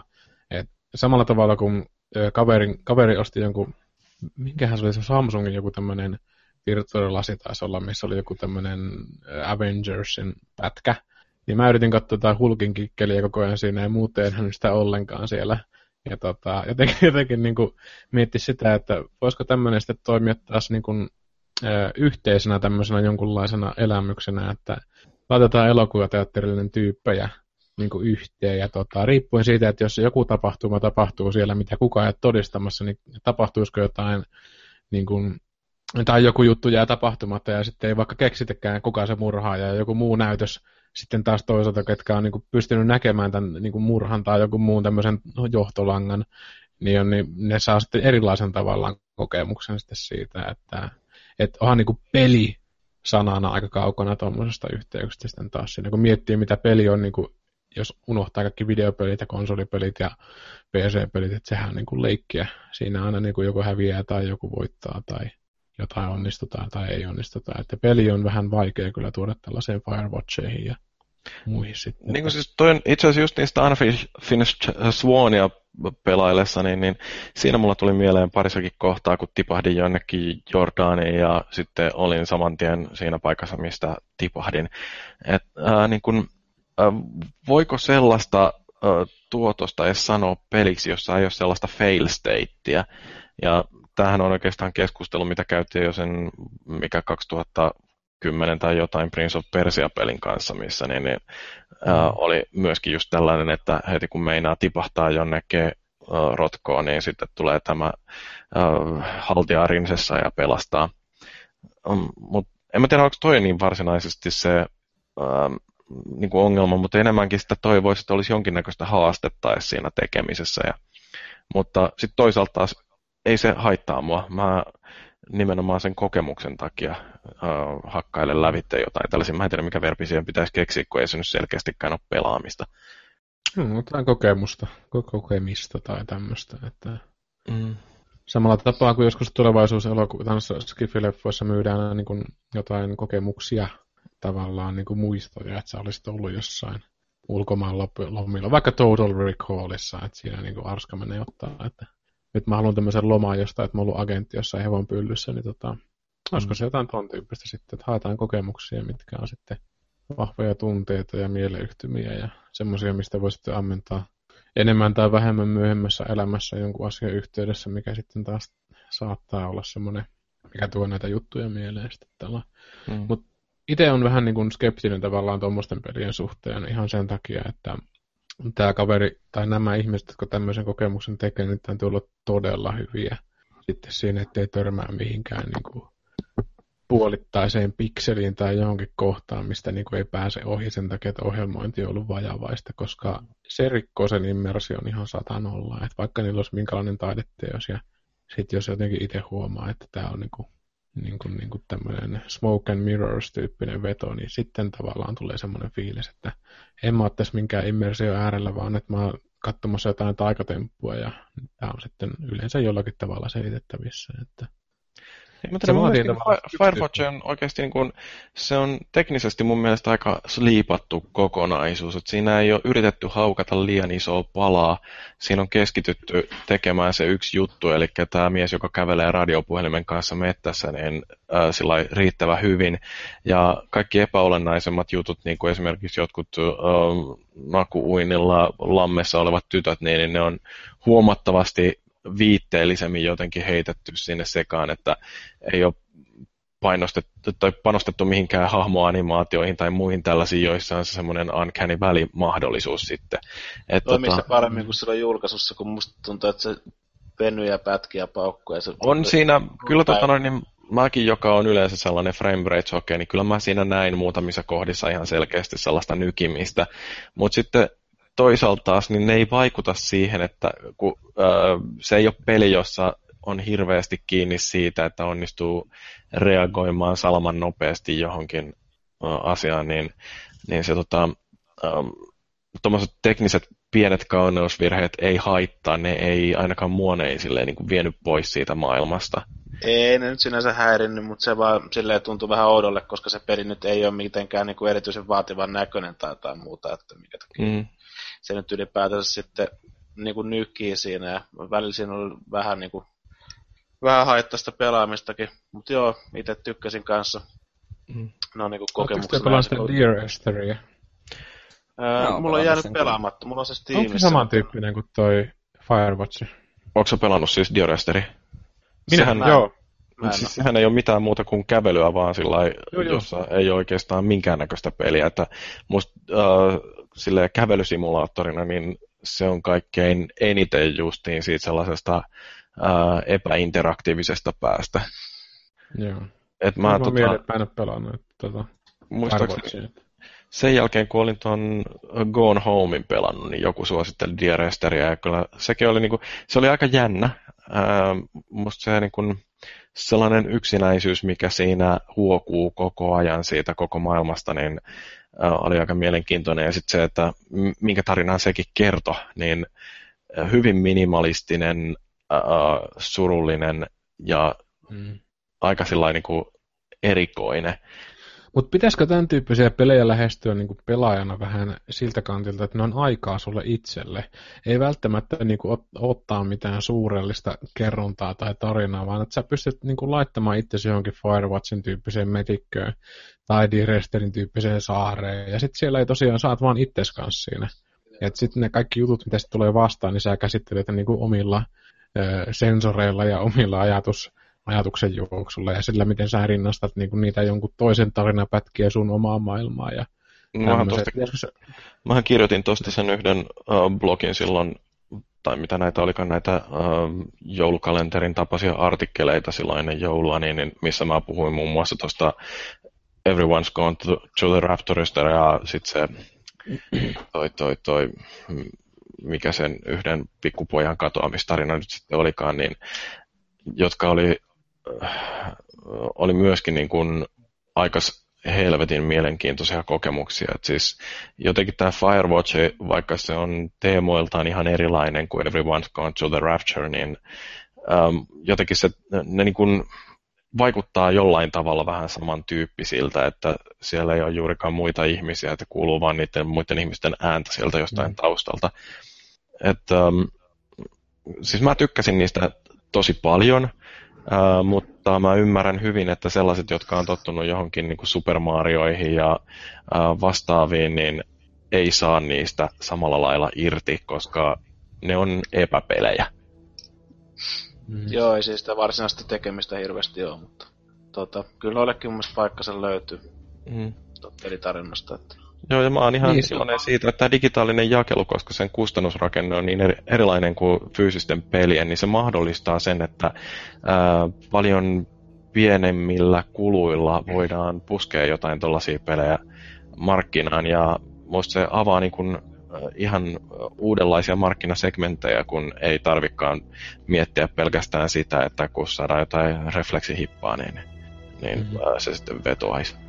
Se, mitä tuossa aikaisemmin yritin möläyttää, niin oli se, että jokaisen pitää kuitenkin ehkä löytää näille peleille aikaa, tai tutustua, löytää aikaa tutustua näihin peleihin, koska ne ei välttämättä ole kauhean helppoja, ja sitten kun pelattavaa kuitenkin jengillä on aika paljon, mm. niin ehkä siinä tietyllä tapaa tarvii niin olla jotain ehkä jokaisen elämässä tapahtunut, mikä voisi saada tota tutustumaan tämmöiseen peliin. Ja se olosuhteet, missä tuommoista pelataan, niin eihän se voi olla niinku periaatteessa mikään olkkari, missä lapset juoksee ympärillä jatkuvasti ja huutaa niinku kilpaa ja koirat pieree ja kissat vinkuu ja vaimo hakkaa kaulimella. Että sen täytyy olla niinku tavallaan semmoinen ympäristö taas, missä saat niinku virikkeetön ehkä eniten, koska siinä, mielessä, siinä vaiheessa sun oma mieli her, niin herkimmin sitten taas lähtee poikkeilemaan noiden pelien osviittojen suhteen sitten, että mitä sieltä löytyy.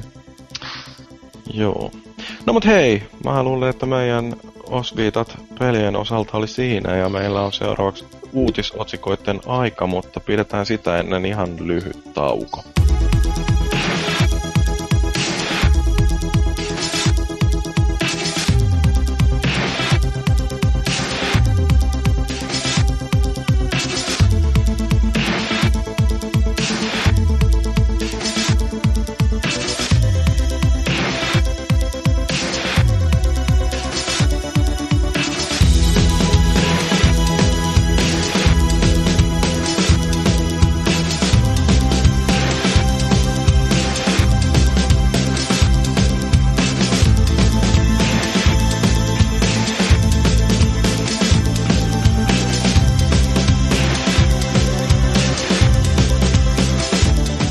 Kaljaa on haettu lisää ja ruvetaan sitten rupattelemaan uutisista. Aloitetaan ensin tästä tärkeästä, varmaan kaikille, jotka on kiinnostuneita tietoturvastaan, niin PlayStation Networkiin tuli vihdoinkin tämä kaksivaiheinen varmistus, mitä on odotettu vuosikausia.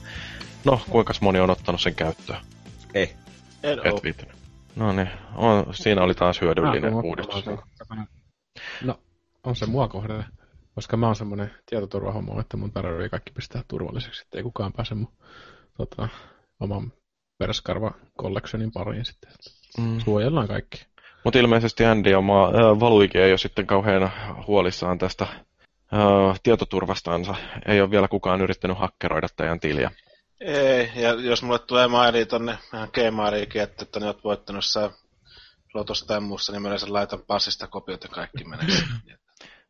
Se on turvallista. Ei, ei, nyt, ei nyt sentään, mutta siis tani joo. Kaas mä... Hira laittaa maili, että onneksi olkoon, olet voittanut 5 miljardia euroa. Mm. Anna mulle sun tota, sormenjäljet, leikkaa tirti sormista ja laita postiin. Joo. Mm. Ehkä se on ollut laiskuutta sitten.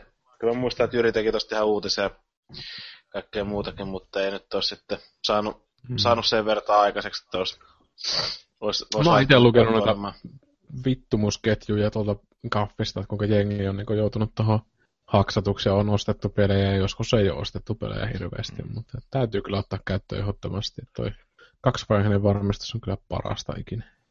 Joo, se on, tietysti se on parasta ikinä silloin, kun se toimii, että tota, mäkin sen silloin heti, kun luin siitä kaffista, että nyt se on vihdoin tullut, ja sitten ensimmäiseksi otin sen itselläni käyttöön, ja sen jälkeen heti tein sitä aiheesta uutisen, Niin tota, seuraavana päivänä, kun sitten yritin mun Vitan bootata ja saada sen tonne PSN, niin eikös perkele, silloinhan oli niiden SMS Gateway nurin, että ei sitten onnistunut sen varmistuskoodin saaminen. Mutta siis jos jollekulle on epäselvää se, että mikä tämä kaksivaiheinen varmistus on, niin se on sellainen pikkasen parannettu tietoturvaratkaisu, että kun normaalisti tässä yksivaiheisessa varmistuksessa tunnistamiseen riittää se, että tiedetään käyttäjätunnus ja salasana, niin kaksivaiheisessa lisätään siihen sellainen niin kuin jonkinlainen fyysinen vimpain, joka täytyy käyttäjällä olla hallussa. Että niin, niin, niin kuin tietoturvaterminologiassa puhutaan, että something you know and something you have, niin, niin tosiaan täytyy tietää käyttäjätunnus ja salasana ja sitten täytyy pitää hallussaan jotain. Esimerkiksi vaikka nyt sitten puhelin. Se on varmaan appi. Öö, ei, tämä on ihan puhtaasti SMS-pohjainen varmistus, että niin, niin, kun no kirjaudut tuonne verkkoon, niin, koodia, joo, no, joo, se lähettää sulle sitten kertakäyttösalasana, joka Sama täytyy. Google. Google tekee ja Originit ja kaikki tuommoiset Steamit. Joo, Google, Googlellahan on kyllä se niiden oma Authenticator-appi. Joo, no Blitzardilla on kanssa itse se appi, ja tota, mutta niillä on myös se avaimen että Joo jos ei halua appia ladata, niin di. Mutta joo, pikkasen saa varmuutta sille, ettei välttämättä tota, tuu mm. haksoroiduksi. Mutta olisi voinut Sony vaikka tehdä sillä, että lisää sen tuohon niiden PlayStation-applikaatioon tämän varmistuksen, niin ei tarvitsisi niitä tekstiviestejä aina vastaanottaa, mutta sama kai se. Mm. Eipä tarvitse tuonne Pleikka kolmosta ja P, tota Vitaani, niin niitä ei tarvinnut kuin kerran kirjata verkkoon sillä kertakäyttösalasanalla, niin hommas kulaa ja Pleikka nelonen tunnisti sen suoraan, että niin, niin siinä ei tarvinnut tehdä yhtään mitään. Mutta... Niin, niin kukaan enää käytäisi Pleikka kolmosta ja Vita. Kyllä, käyttää. Minäkin olen pelannut vaikka mitä viime aikoina Pleikka kolmosella ja Vitalla. No niin, Ällisettävä mies. Se on hieno mies. Niin, mikä on sinänsä kummallista, kun näitä uusia konsoleita puskee markkinaan jatkuvasti. Öö, nyt tähän tästä Xbox Oneista tuli se S-malli ja öö, Pleikka nelosestakin tämä Slimmi. No, onko spoiler ruvennut jo pokeulimaan heti kun olette mennyt konsolikauppoihin ja ostanut uudet versiot? Ainakin varannut ei, semmoista. En, en ole kyllä sanoa, että olisi, että olisi mitenkään ihan hirveästi kiinnostanut nämä uudet mallit, että onhan niitä nyt mainostettu mm-hmm. ihan silleen hyvällä menestyksellä katsonut, että Xbox Onein Slimmiikin, niin tota, mm. on, on, kyllä hehkutettu ja muuta, ja sitten just mainostettu sitä 4K-ominaisuutta, että pääsee katselemaan 4K-leffoja, vaikka voi käyttää 4K-soittimena sitä, jos ei mm. muuta päätyy sitten. Aika paljon tuo Microsoftihan on lähettänyt noille YouTubereille, mitkä unboxing-videoita tekee näistä mm. paljon, niin on lähettänyt noita S-versioita, joka tietenkin on hyvää markkinointia ja hyvää peittoa sitten siihen. Mm konsoli omakohtaisesti ei kiinnosta yhtään, että ne on helvetin rumia vielä kaiken lisäksi. Niin. Joo, siis mä just ajattelin sitä, että kun katsoo, että minkälaisia uudistuksia noi on Microsoft ja Sony tehnyt näihin uusiin slimmimalleihinsa, niin Xbox One, niin se on äh, selkeästi pienempi ja siinä on se 4K-videotoisto ja, äh, ja tota noin, niin en mä tiedä, onko se edelleen yhtä muutenkaan, niin kuka niin. sitä niin. Mutta että niin kuin Pleikka 4 tämä päivitetty versio, niin siinä uudistuksena on se, että se on ihan helvetin ruma. No, mutta sekin voi olla feature. niin. Entistä rumempi. Kun joku saa rumaan lapsen, niin se on tämä ominaisuus. ja no, siis, niin kommentoi. Siis mä en niin käsitä tätä tällaista niin bisnesjuttua, että me itse asiassa Tonsan kanssa tuossa yksi päivä rupateltiin justiin ennen kuin tämä ilmoitettiin tämä Slimmi-versio tuosta Pleikka 4, niin mä sanoin sillä että niin, niin mä en oikein jaksa uskoa, että Sony tekisi sitä, että ne ainoastaan tähän uuteen valmistustekniikkaan perustuvan uuden mallin tekisi, joka olisi ulkoisesti ihan samannäköinen, mutta että mm-hmm. sillä olisi sisuskalut tehty eri lailla, mikä mahdollistaisi sen, että ne voisi myydä sitä halvemmalla niin se olisi ollut niinku ihan riittävä uudistus. Et mä luulen, että kaikkein isoin sellainen uh, uusi ominaisuus, mitä ne ihmiset, joilla ei vielä konsolia ole, niin olisi ollut se, että hintalapussa lukee 249 Kyllä. euroa, niin se olisi niinku mennyt ku- kuumille kiville. Että se, että niin, miksi vähävängällä halutaan tehdä tuommoinen rumempi malli. Niin, niin... Ja se olisi ollut statementti oikeastaan myös sitä vasten, että ei kaikkien tarvitse ostaa sitä PS4K. Mm. Että jos on kuitenkin tuo uuden tuotteen, jolla on selkeä funktio niin tuommoisen hinnan perusteella ehkä, niin kuin, että tämä on mihin me panostetaan.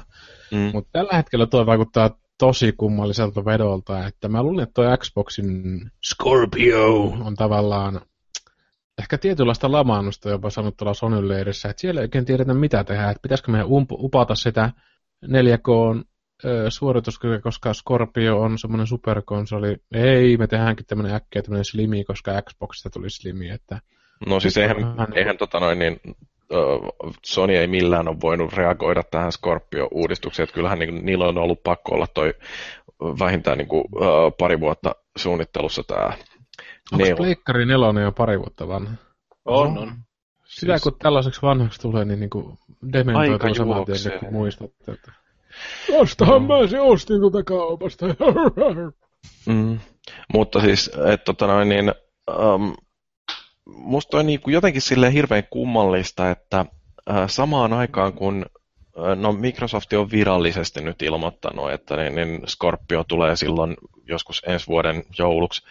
Ja äh, Sony niin kun on sanonut, että, jo, että me ilmoitetaan tämä äh, tehostettu versio Pleikka nelosesta, niin, niin että se nyt tässä äh, 7.9. Niin, niin niillä on tämä PlayStation Experience, tai PlayStation Meeting, joka ilmeisesti striimataan sillä että Suomessakin joskus ilta kymmeneltä voi katsella sitten, että minkä näköinen on tämä uusi Neo. Ja aivan varmasti tästäkin tulee uutinen tuonne konsolifinin sivuille, että sieltä voi käydä väijymässä heti, kun me tiedetään, että niin, uh, miltä kanavalta ja Kolme mihin aikaan. Joo, mutta tota noin, niin, uh, anyway, niin kuin, että, uh, että kun on kuitenkin tällainen tehostettu versio, jossa on enemmän hevosvoimia ja ähm, ties mitä kaikkea uutta ihmeellistä, niin mihin tarvitaan näitä tällaisia slimmimalleja tässä välissä? Et ne jotenkin vaan hämmentää tätä soppaa sillä tarpeettomasti, että ei oikein mitään järkeä nyt siinä, että et, ähm, ihmiset, jotka jos joku haluaisi nyt ostaa tämän vanillamallisen Pleikka nelosen, niin todennäköisesti olisi riittänyt se, että se vaan saa halvemmalla. Että miksi ihmeessä mennä virkistämään millään lailla sitä ulkoasua. Ja kun vielä on niin. tosiaan se lähtökohta, että sitä ei ole suunnitellut mikään ristamatti Rattia tai joku muu, joka oikeasti saa suunnitella asioita, mm. vaan se näyttää tämmöiseltä, niin kuin, en mä tiedä mikä toi on. Siis se on semmoinen niin kuin kaksi pyöreitä muovikartiota vastakkain. No, no siis se on niin kaksi epämuodostunutta pahtoleivan palasta, jotka on palannut karrelleen pistetty päällekkäin. Et se on niin kuin, um, tosi jotenkin kummallisen näköinen ja täysin tarpeeton. Mutta sitten niin kuin se, että tämä uh, Xboxin sekoilu, niin se on omalla tavallaan vielä vähän kummallisempaa, että uh, ne jatkaa edelleen sitä alkuperäisen mallin myyntiä, sitten niille tulee tämä slimmimalli, ja sitten nyt jo ilmoittaa, että joo, että puolentoista vuoden päästä voitte sitten ostaa tällaisen, joka on oikeasti aika tehokas. Niin kuin, mm-hmm. että mitä helvettiä siellä Microsoftilla nyt on sitten oikein ajateltu. Mutta ilmeisesti se niiden S-malli on kuitenkin myynyt ihan hyvin, mutta täytyykin katsoa, kun seuraavan kerran tulee nämä mm. NPD-tulokset, että kuinka hyvin se on käynyt kaupaksi. Se on tosiaan, jos nyt meinaa konsoli ostaa, tai Xboxiikin ostaa siis, niin kai se S-malli on sille ihan hyvä, hyvä vaihtoehto siinä mielessä, että ei se mikään niinku kallis ole. ja sitten jos miettii noita 4K-soittimia, niin niidenkin hinnat on ilmeisesti aika korkealla vielä tällä hetkellä. Mm. Pelkästään 4K-soittimiksi se on jo suhteellisen halpa. Niin, toi on ite, hyvä pointti kyllä, että itsekin ostin tuon PS4 oikeastaan Blu-ray-soittimena aikoinaan. Niin. että ihan hyvä pointti kyllä. Että. Et varmaan osa jengistä on ostanut se niin kuin sillä, siinäkin mielessä, että kun mm. tota, niin niillä on 4K-telkkarit alkaa jonkun verran yleistyä ja muuta, ja jos haluaa sitten katsella sitä 4K-materiaalia Kyllä joo, ja täytyyhän siinä ehkä myös niin kuin, huomata se, että aika suuri osa jengistä ei ole yhtä kriittisiä kuin me. Et mm. Jos tulee joku uusi tuote, niin ne on haltioissaan siitä. Mutta siinä on toisaalta taas se kääntöpuoli, että itse ainakin kuluttajana, jos miettii jotain tuotetta, että nyt mä ostan tuommoisen peniskarmankin hartimen vaikka itselle, niin mä vertaan sitä tuotetta muihin vastaaviin. Että mä alan googloittelemaan, että minkä tota hintaisia ja minkälaisia. Ja sitten kun sä löydätkin yhtäkkiä niin kuin 50 jotain, no karikoidusti 50 samaa tuotetta samalta valmistajalta, jossa on niin. jotain niin kuin kommervenkkejä, niin kyllähän sä niin kuin vähän hämmennyt sitten siitä, että minkäs mä näistä sitten oikeasti uskalla ostaakaan, että jos se ei ole varsinaisesti niin kuin vihkiytynyt alaan tai asiaan tai muuta. Ja se on. Vaikka niin kuin täytyy sanoa, että jotkut myyjät on tosi hyviä kaupoissa, mutta jotkut sitten taas myy ihan vaan paskaa. Ei ne niin kuin yhtään tiedä sitä, mitä ne on niin kuin myymässä siellä. toisaalta mä mietin sitäkin, että jos toi nyt on yhtään, mä, siis mä en ole hirveästi ottanut siitä Pleikkari Slimmin-mallista niin kuin, öö, tai en ole siis ottanut selville, että onko se nyt miten paljon hiljaisempi esimerkiksi kuin tämä nykyinen malli, mikä on tässä huutaa kuin Hornetti, kun laittaa Battlefieldin päälle tai Se on mutta kyllä että hyvä. tietenkin noissakin nyt on varmaan hiljaisuuseroja noissa pleikkareissa, mutta kyllä nyt mä oon huomannut, että mitä vaativampi peli, niin sitä kovempaa se rupeaa Mm. puhaltaa tuolla, että onko niitä tuuletuksia sun muita tietenkin sitten. Vaikea kuvitella, että se olisi niinku pienemmässä, fyysisesti pienemmässä Niin. laitteessa olisi parempi ilmastointi. Niin. Koska itsekin No ihan niin kuin jossain Last of Usissa pistää sen fotomoodin päälle, mistä mä rakastan ihan älyttömästi, että niin kuin ihan kuvailla pelejä näin niin kuin puoliverisena valokuvaajana. Niin yleensä kun sen pistää päälle ja sitten tulee tämmöistä ns. parempaa mallinnusta siihen peliin niin kuin grafiikan suhteen, niin se alkaa viimeistään siinä vaiheessa kyllä kuulostaa kuin jotain perseeseen puukotetulta porsaalta, että se niinku vinkkuu ja riuhtoo itseänsä siellä nurkassa, ettei tiedä milloin niinku oikeasti räjähtää. Kun Battlefieldiakin pelattiin, niin mä mietin, että kuulettekohan työstää mun meikäläisen. Ei kuulunut demo ihan sinne asti. Joo, no mä oon pistänyt sen telkkarin taakse. Itse asiassa mulla on TV-taso, se on TV-taso ja seinän välissä pystyssä. Ihan, että mä yritän vähän sitä ääntä päästä. Ja koska se ääni on tosi ärsyttävä. Että jos niinku kaas hiraa satut kuuntelemaan tätä, niin otappa niinku korvan taakse toi, että ihmiset ei välttämättä halua, jos niinku illallakin katsoo jotain leffaa jostain Netflixin kautta niinku pleikkarilta, niin Mm. ei se niinku ääntä voi pitää kovalla, mutta ei sitä toisaalta halua kuunnella sitä pleikkarinkaan ääntä. Niin ei, sit- ei sitten mitään Dysonin imuria viittäisi kuunnella samaan aikaan siinä. Mm. Juurikin näin. Mm. No mutta mitäs tämä teho nyt sitten meille mahdollistaa, että kun tulee tämä uusi Neo ja sitten joskus vuoden päästä se Scorpio, niin, niin mitä tässä nyt odotetaan? Pelithän on kuitenkin samat, jotka pyörii näillä alkuperäisillä konsoleilla, niin Mm. miksi ihmeessä on tärkeää, että saadaan tälle lisää sitä hevosvoimaa? En mä tiedä, kai siinä on joku sama homma, niin kuin, et, no, samat pelithän tulee periaatteessa PCllekin ja kaikille laitteille tuossa noin, että kai siinä on vaan sitten se, että siinä saa, no siis periaatteessa se on aika helppoahan no, noittekin on niin kuin sitten noiden pelitekijöiden antaa niitä eri vaihtoehtoja ja asetuksia näihin konsolipeleihin, että saa vähän paremmalla grafiikalla sitten ja paremmalla äh, resoluutiolla mahdollisesti vähän yksityiskohtaisempia kokemuksia tai näin, olisiko ruudun Toihan on päivityksessä. aika mielenkiintoinen Niin, kulma, että mä en niin itse ajatellutkaan, tota, että voisi niin miettiä jossain päivässäkin, että haluaako siihen 4K-grafiikkaan vai sitten, että oikeasti 60 frameilla Niin. pyörii peli. Että se olisi Niin. niin kuin Mä- mielenkiintoinen. Juu. Joo, siis en mä usko, että näillä konsoleilla nyt 4K päästään millään, mutta siis silleen, niin kuin, että esimerkiksi jos, jos saisi vähän paremman ää, ruudun päivityksen tai jotain mm. muuta, niin kuin, esimerkiksi sen ää, 1080p edes Full HD niin kuin, toimii silleen sulavasti. niin, Joo, se- tota, Se on tietysti kyllä, että tota, eh, onhan se VR siellä taustalla kuitenkin tulossa, että mm. se on se varmaan minkä takia tätä vähän väkevämpää juttua tehdään, mutta esimerkiksi toi pleikkarikin, mikä tulee, niin sehän on toistaiseksi tämän tiedon mukaan samalla, samalla sisälmy- sisälmyksellä muuten, paitsi että muistit pyörii vähän nopeammin ja erilainen toi ö, grafiikkapiiri, mutta Niin. että prosessori on täysin sama, että sä et voi periaatteessa tehdä mitään kovin erikoista MMO-tyyppistä peliä, jotka niin kuin, käyttää aika paljon taas prosessoreita niin kuin, laskemaan sitä ihmispaskan määrää, mitä siellä kaupungissa vaikka on. Et mä muistan, kun joskus World of Warcraftia pelasin, mulla oli joku Antero Mertarannan pershiestä tehty prosessori, että se ei niin kuin, paljon jaksanut käsittää niitä ö, pelaajien tota, juitsuja, vaikka mulla oli aika hyvä näytteis, mutta sitten mä tavallaan sitten tajusin, tajusin taas silloin sen, että kuinka eri tavalla erilaiset pelit vaatii laitteilta, niin tota, sitten taas kun ostin pikkusen paremman prosessorin, niin siinä pääsee eteenpäin. Ja mä tavallaan toivon, että kun seitsemäs päivä tulee, niin ne avaa tota peliä, vaikka niin ottaisi takkiin Sony tällä informaatiolla, mitä on, ja tällä markkinahinnalla, niin ne laittaisi siihen oikeasti kunnolla niin kuin jonkun pikkusen paremman prosessorin, ja vaikka jonkun, jos ne haluaa sitä Atia tukea, niin jonkun Mantlee tukevan vekottimen vaikka sinne, koska tota, niiden hinnat tulee alaspäin jatkossa silloin, kun se konsoli saadaan markkinoille, ja ne pääsee kyllä omilleen sitten siinä, että et, et, joo. Se on siis, eikä se nyt ole silleen PC-puoleltakaan tavatonta, että jengillä on eri tehoisia laitteita ja ne pelit pyörii silti, nyt pystyy skaalata. Niin. Se on Ja vähän. jotkuthan pelaa noita Battlefieldejakin ihan silleen, että ne pistää niin kuin, vaikka olisi tota, kahden tonnin PC niin kuin, pois lukien näytöt sun muut periferaalit, niin ne pelaa sitä niin kuin minimiresoluutiolla sen takia, että se pyörisi parhaiten sen takia, että sun ruudulla on vähiten paskaa niin kuin tähtäimen ja vihollisen välissä. Niin kyllähän niitä löytyy niin erilaisia käyttötarkoituksia sitten noista konsoleista, että, ää, anteeksi, niin kuin laitteista yleensäkin, että mm. Ei sitä koskaan voi tietää, mitä nuo uudet laitteetkin sitten loppujen lopuksi tuo mukana, että et, et se, mitä mä oon niinku itse huomannut tuossa, kun mä oon nyt tuonne hemmetin YouTubeen noiden videoiden suhteen, niin jos sä otat PS4 vaikka niinku tallennat sitä SharePlaytä itsellesi, niin mä oon saanut sen jumi sen konsolin käyttöksen niin kuin hirveän monta kertaa, että mä oon joutunut niin kuin fyysisesti menemään hakkaamaan sitä laitetta jollain fiskarissa, että se niin kuin käynnistyy uudestaan.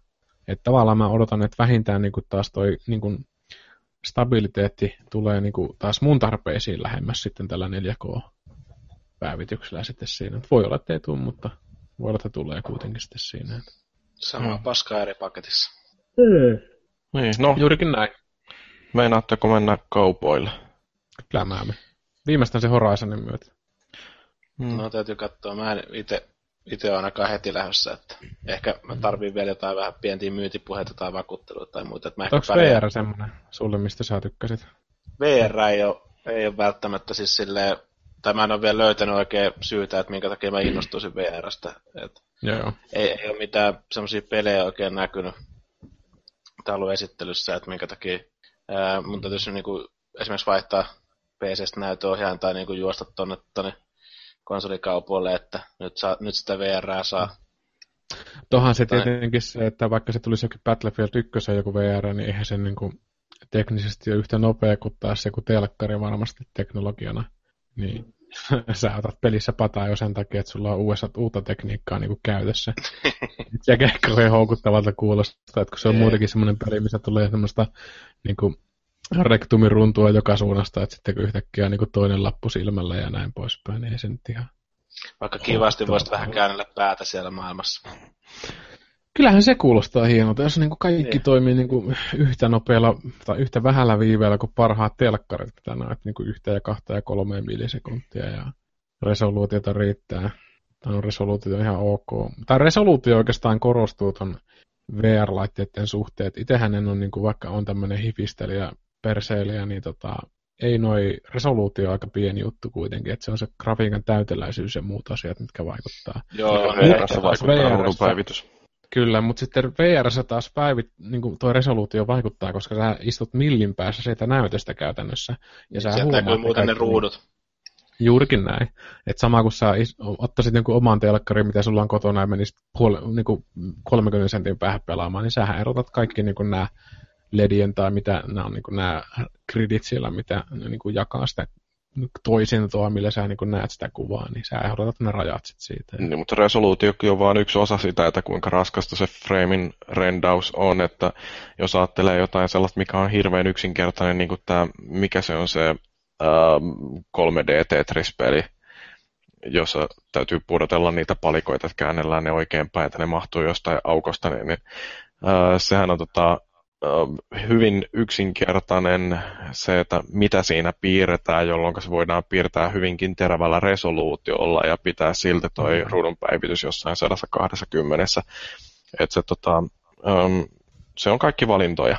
Et jos haluaa pistää sinne sitten kaiken maailman uh, hiutaletta ilmaan, niin, niin sitten se rupeaa rasittamaan näytön ohjanta pikkasen enemmän ja sitten tarvii miettiä, että pudotetaanko resoluutiota vai FPS. Et. Niinhän se on. Itse asiassa tuli just näistä kaikista hiutaleista ja muista mieleen, niin kuin noin vitserit ja Tomb Raiderit ja muut, kun niissä on noin kaikki nämä hiusmoottorit erikseen tällaiset PC-llä. Yeah. Niin, mm. tota, ne on itse asiassa yllättävän raskaita, esimerkiksi Witcherissäkin, niin se oli se hi- hiusmoottori ja niinku ka- karvamoottori, siis partamoottori, ja mitä siinä nyt on niinku siinä, niin mm-hmm. sehän vie yllättävän paljon tehoa PCstä sitten kanssa. Että siinä on Näinhän just... se on, mutta toisaalta taas, että voitko sä pelata Witcheria ilman, että sulla on partamoottori käynnissä. Se on aina niinku... Niinpä. Pelaisi niinku ilman ääniä vaikka jotain peliä, että jotain puuttuu aina sitten siitä. Niin. Ja täytyy se parra olla jotenkin sen täyteläisen niin sellainen tuuhe. Ja täytyy sitä käy ikinä missään partturissa ajamassa, että se on semmoista hintapulimeininkiä kyllä. Ei mitään paljon poskia, vaan karvasia miehiä. Joo, ne kaikki. Sehän taisi, taisi vaikuttaa kaikkien elämiä karvotukseen ja kaikkeen muuhunkin. Joo, siinähän alussa oli se susi, suden turkki-animaatio, mikä esitteli sen Hairworksin vai mikä se oli. Niin, niin. Olihan se hienon näköistä, mutta sitten taas toisaalta, että se on aika monta vuotta taas täytyy mennä eteenpäin tästä niin kuin nyt tilanteesta, jolloin sitten voidaan ottaa tämmöinen Hairworks täyteen niin kuin sadalla prosentilla. Et se on sama kuin Crysicsen suhteen, että silloin kun se tuli PClle, niin eihän sitä vittu kukaan pystynyt pelaamaan. Ja vaikka olisi niin kuin Jeltsin ollut ja olisi niin kuin ollut Chernobyl perseen alla, niin et saa sitä saanut niin kuin pyörimään sitä peliä. Että se täytyy niin kuin nyt mennä jokin vuoteen 2016, että jengillä alkoi oikeasti olla noin tota, prosessorit sitä luokkaa ja näytöohjelmit sitä luokkaa, että riitti niin kuin jerkku. Mm. Näin Joo.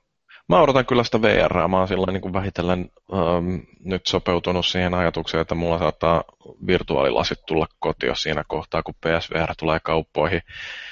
Ähm, Tuosta Neosta mä en ole vielä lainkaan vakuuttunut.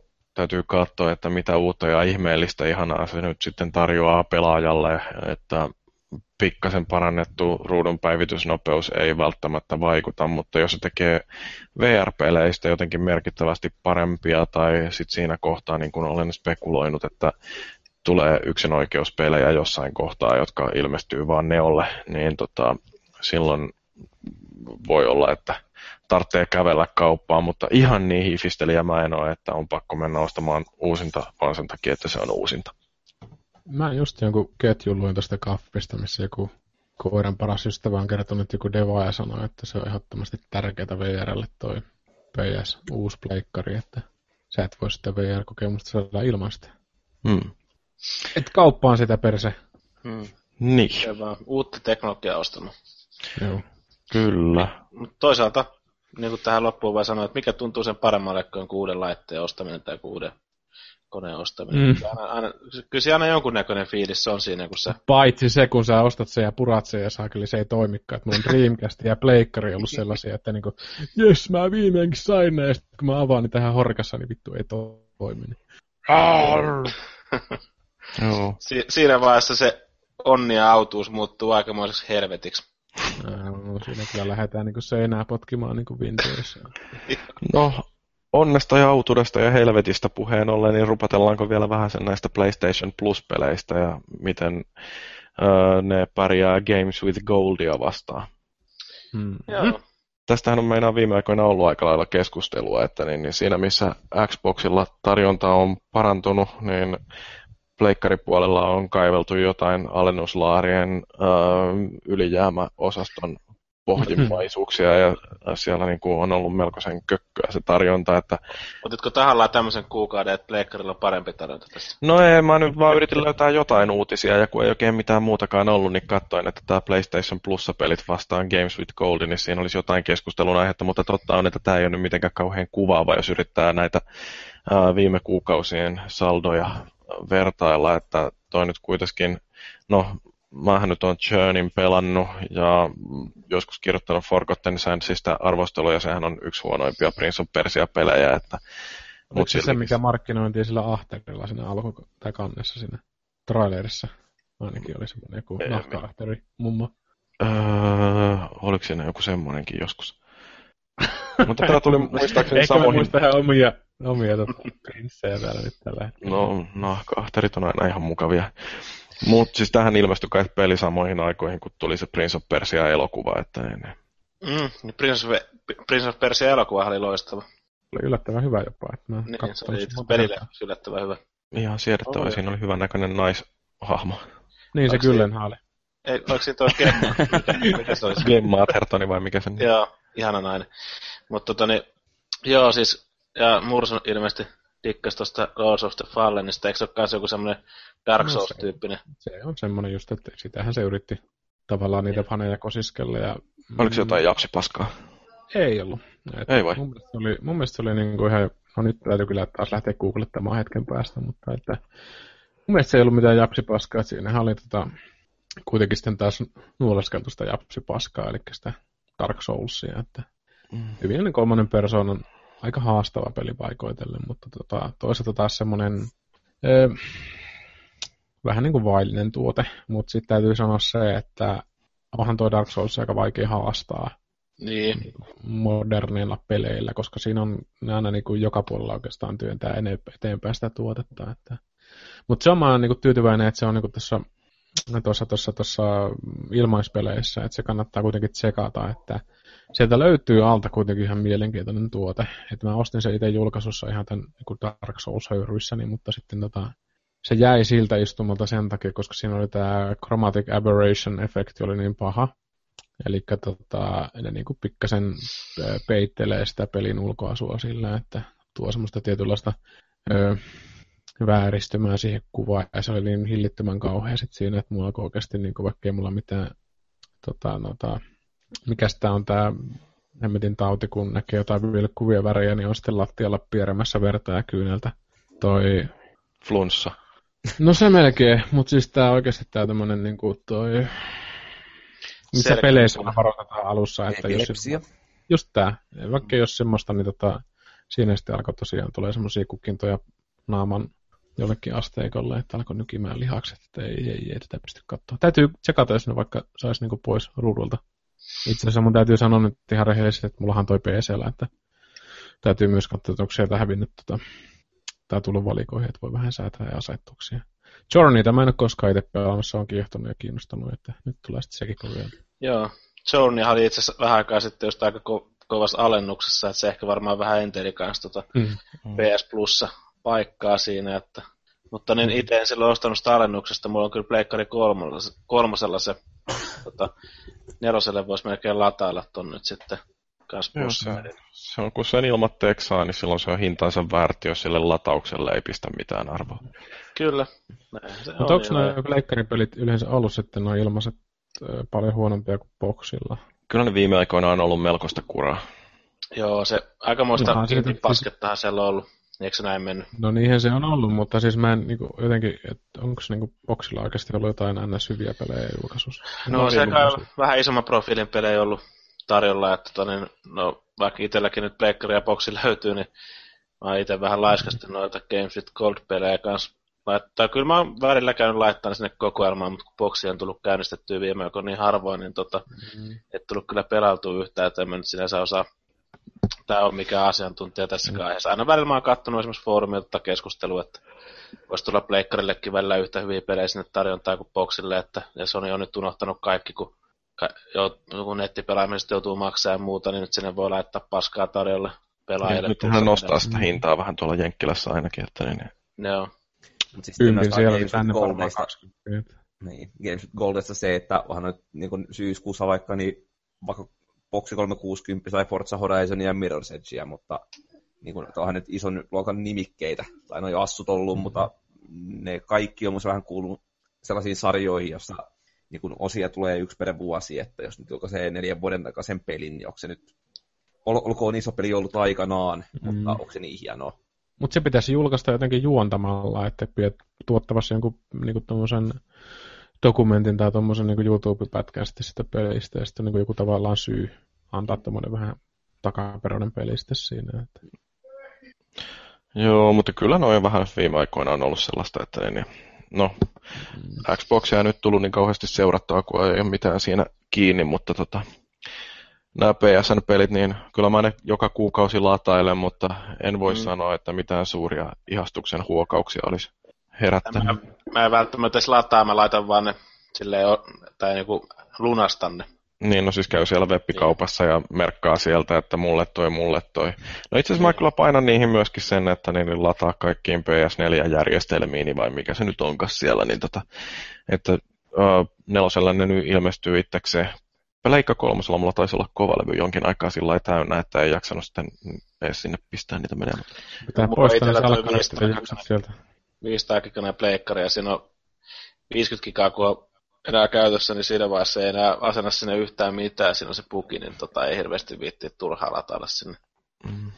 Et, et, et. Mm. Joo, mäkin olen vaan lunastanut tavallaan, mutta nyt tulee vähän sellainen, nyt kun miettii tässä tätä, että miksi metissä, että mä otan tommosia pelejä, mitä mä tuun ikinä pelaamaan, joku no mitä nyt verkkaussimulaattoreita voi ollakaan, niin ei niitä niinku ikinä tule pelattua, että vaikka ne ottaa ne kun on ilmaisia, mutta ihan hyvin Pakkohan ne lunastaa kuitenkin.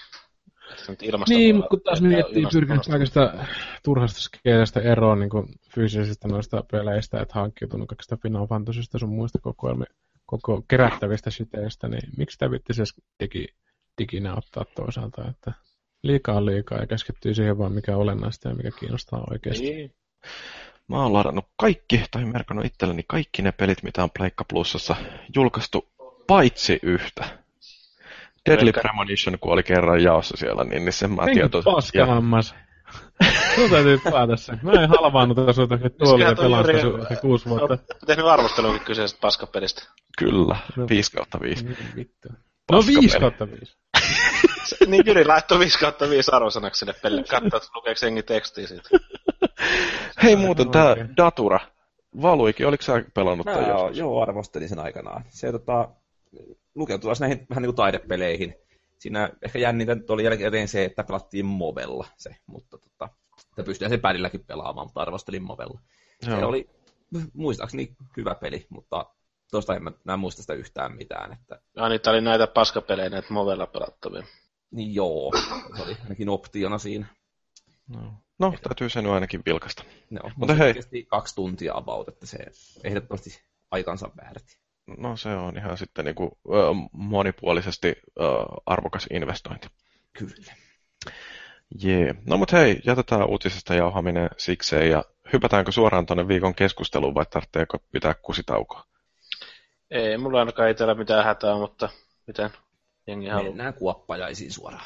Okei, ruvetaan puhumaan sitten tästä meidän ö, viimeisestä jaksosta ja kaikista niistä, jotka on tätä edeltänyt.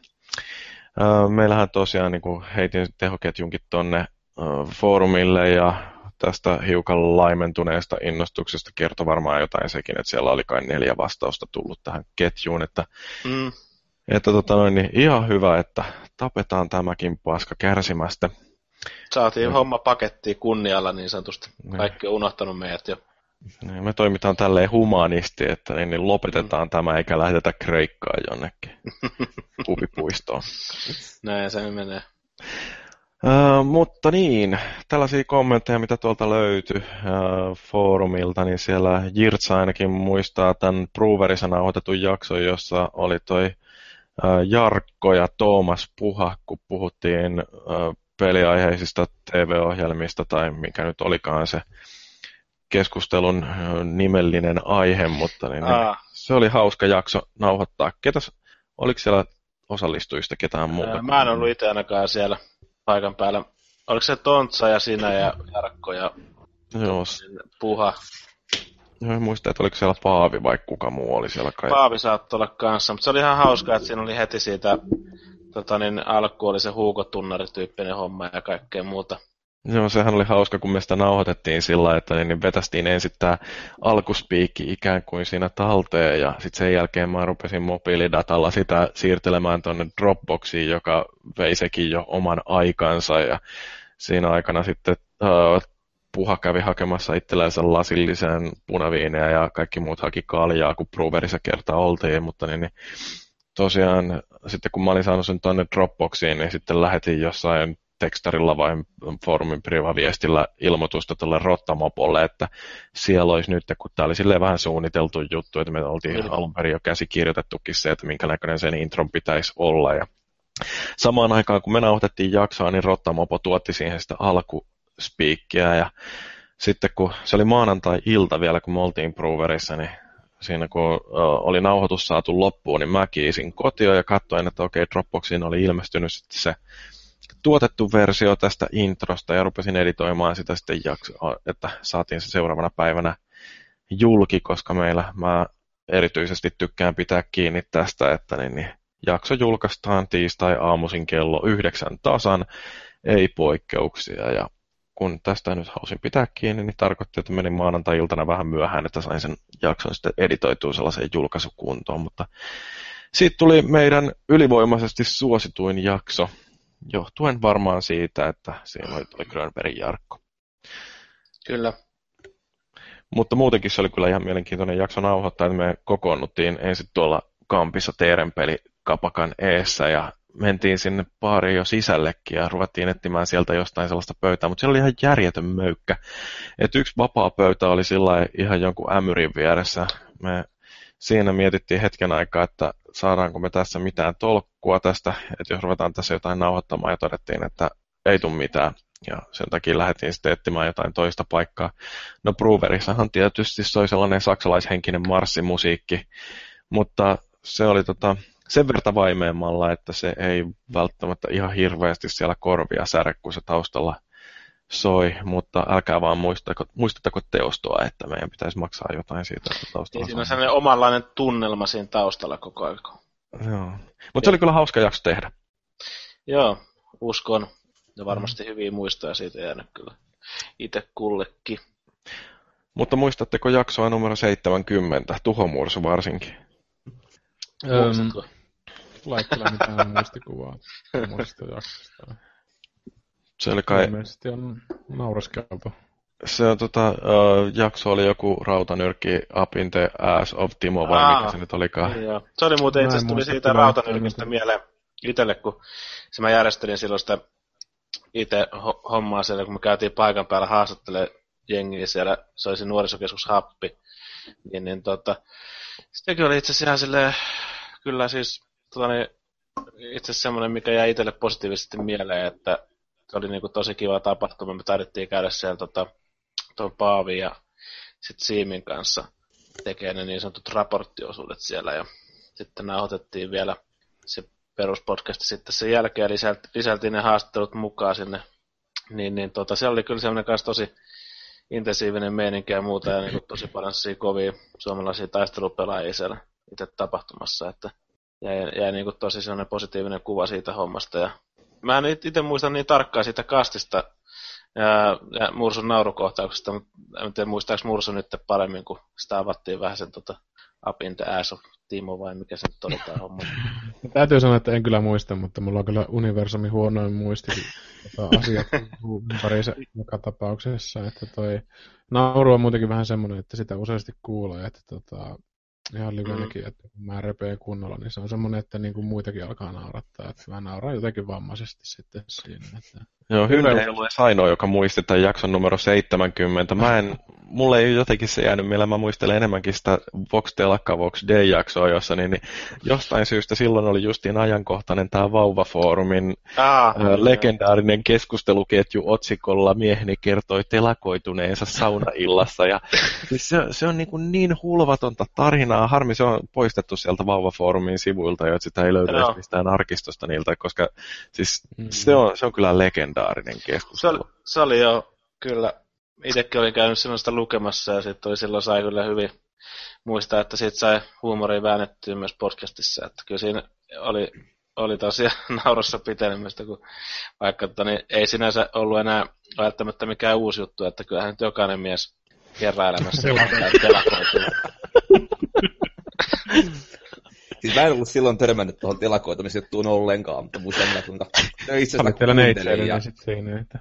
Ky- kyllä, kyllä. Ja se tota, Saattu työkaveri katsoo vähän järoutuneesti siinä kohtaa, kun mä jossain keppilavojen takana repeilemässä tälle asialle itsekseni. Että sitä, sitä ei ollut hirveän helppo kuunnella sillä, että pohta pysyi hirveän vahvasti. Joo, se mä muistan justiin, että se on kyllä sellainen jakso, että me repeiltiin niin, niin totaalisesti, että mulla loppui happi siinä jossain kohtaa. Ja muistelin että Mursulla oli kanssa tosi hauskaa siinä. no semmoinen me, me oli jossain vaiheessa, sitten kovin kauan aikaa tuolla duunissa semmoinen niin kahvipöytäkeskustelu, että niin, just mietittiin sinne, että mikä on kaikista homointa. Niin, niin sitten jotenkin siinä kuitenkin loppupeleissä, niin, niin, se oli ilmeisesti niin, että kyllä telakoitu, niin se on niin kuin homompaa kuin suihin ottaminen ilmeisesti. että niin, tämmöiseen loppupäätökseen tultiin, että se on jotenkin vähän niin kuin intiimimpi toimenpide vielä. Se vaatii aika paljon enemmän yritystä kyllä. jollain tavalla sitten sinetöi sen kaverillisen kokemuksen siinä. Niin kuin jollain tavalla sitten, että niin, siinä se toveruus sitten mitataan. Kun kyllä. Se, se on vähän sama kuin sulla jossain sodassa jonkun kanssa, että se on toveri sen jälkeen. Mutta tällaista. Joo, sitten on tota, Max Limits on ollut siis alusta asti, muistan, että silloin joskus alkuun, kun meillä ei ollut vielä ää, tällaista jaksojen sisällysluetteloa, niin, niin Max niitä keräsi johonkin omille sivuillensa, missä oli niin kuin hyvinkin huolellisesti kyllä listattu se, että mistä aiheesta puhuttiin ja millä kellon lyömällä. Sitten me yritettiin kai aina välillä onnistui vähän paremmin ja välillä vähän huonommin, niin yritettiin ruveta, ruveta pitämään kirjaa siitä, että mitä kaikkia aiheita meillä jaksossa oli käsitelty. Mutta niin, niin äh, Max Limitse pysyi meidän kuuntelijana selvästi ja muistaa hyvin sieltä äh, muutamia jaksoja, joita niin kuin, äh, varmaan kansi mainita tässä on ainakin toi meidän live-nauhoitettu podcasti, jakso numero 100, joka me tuolla Elisa Studiolla nauhoitettiin ja toivottiin sinne vähän yleisöäkin, mutta ei nyt aivan kauheasti saatu. Ja... Tuli Saatiin loistavia, hienoja ihmisiä. Joo, omaa väkeä oli paljon. Oli siellä Mikael Haveri ainakin, ja ketä siellä oli? No, Mikael nyt on muutenkin tuttu mies aina näistä meidän. Suomen merkittävimpiä miehiä. Se on, se on hieno mies. Se on kyllä saanut paljon mm. aikaisemmin. Kaikki, ketkä ei ollut siellä, niin huonoja ihmisiä. Mm. Ja oli siellä muutama, muutama fani oli tullut kanssa niin kuuntelijaisesti tullut paikan päälle. Ja mun mielestä se oli jotenkin itsellekin tosi mukava kokemus siis siinä mielessä, että tosi hyvissä tiloissahan me sen aloitettiin. Ja eikö siinäkin ollut se sama homma, että se meni niin kuin livenä kanssa? Uh, joo, mutta siinä me käytettiin sitten tätä tuotetta, mitä mä olin silloin rakentamassa, tämä Elisa, Elisa Mahtilive. Joo. Mm. Niin tota, uh, se oli se, mitä uh, hyödynnettiin silloin. Äänenlaatu ei ehkä ollut ihan paras, mutta oli siinä tietyllä tavalla se semmoinen jännitys, että kun istutaan siellä uh, studiossa ja uh, striimi lähtee livenä verkkoon, niin, niin tota... No, paljon auttoi kovasti siellä. Se oli joo ihan jännittävä. Mitäs täällä on muita? Pleikka kolmosen historiasta, niin, niin siitähän me tehtiin silloin, kun oli tota kymmenvuotisjuhlat tuolla Pleikka kolmosella, niin, niin ei kun ei se ihan niin pitkä ollut se historia. taittuminen toi. Niin, se taisi olla se joo, mutta niin, niin musta oli hauska vaan jotenkin, kun siinä muistaakseni mä keräilin vähän sitä keskusteluja äh, tuolta Pleikka kolmosen odotusajalta ja siinä huomasi justiin sen, että miten jotenkin historia tykkää toistaa itseänsä.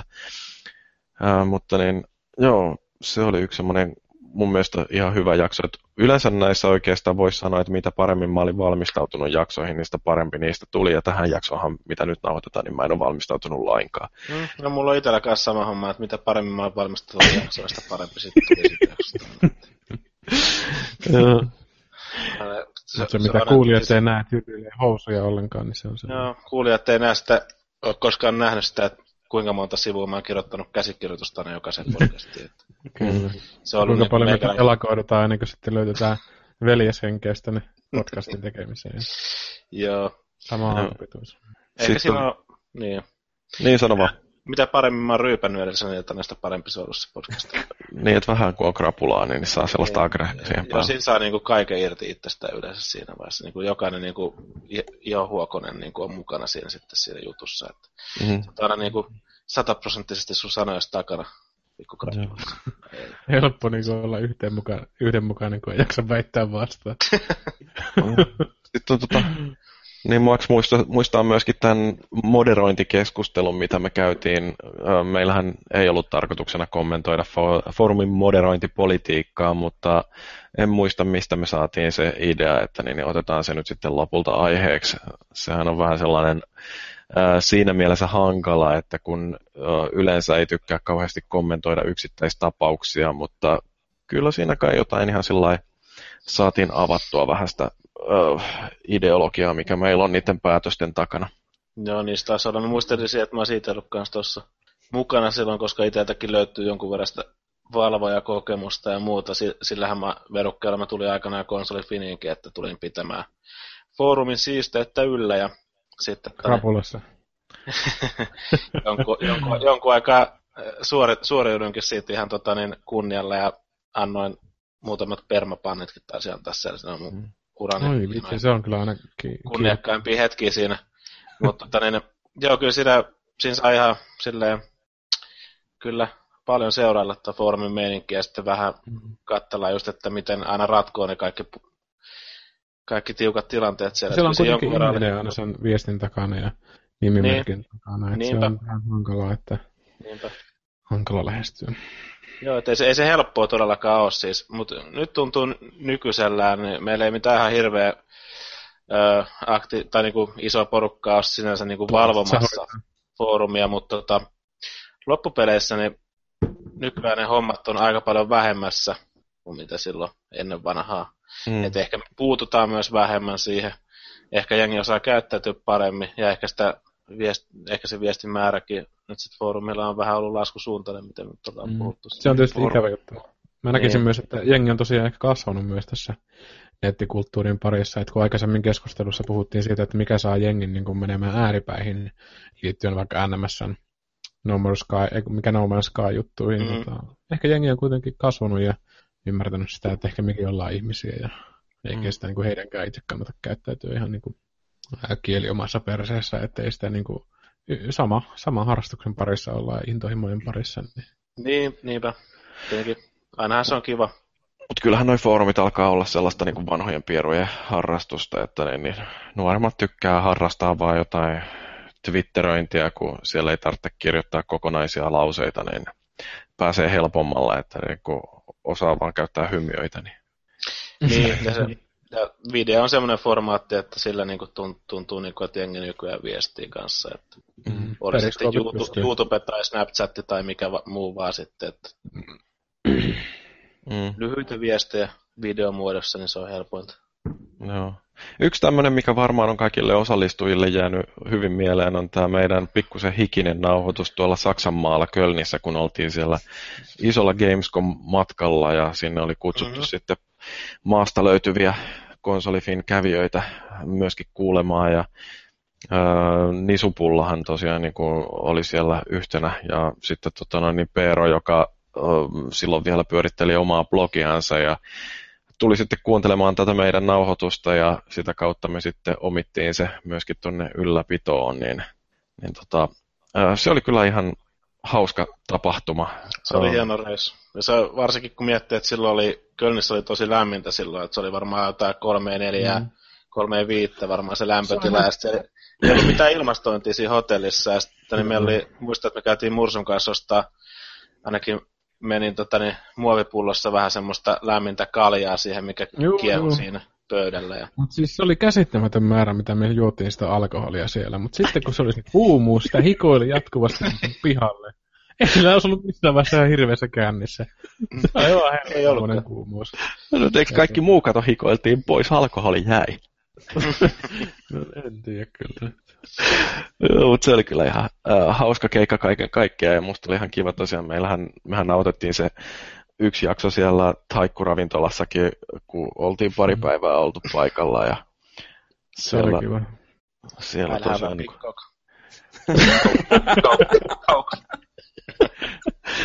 Joo, se oli hauska, joka jäi sitten sinne äh, Kölni-jakson tai Gamescom-jakson loppuun sitten vielä tuli teaserinä tämmöistä Joo.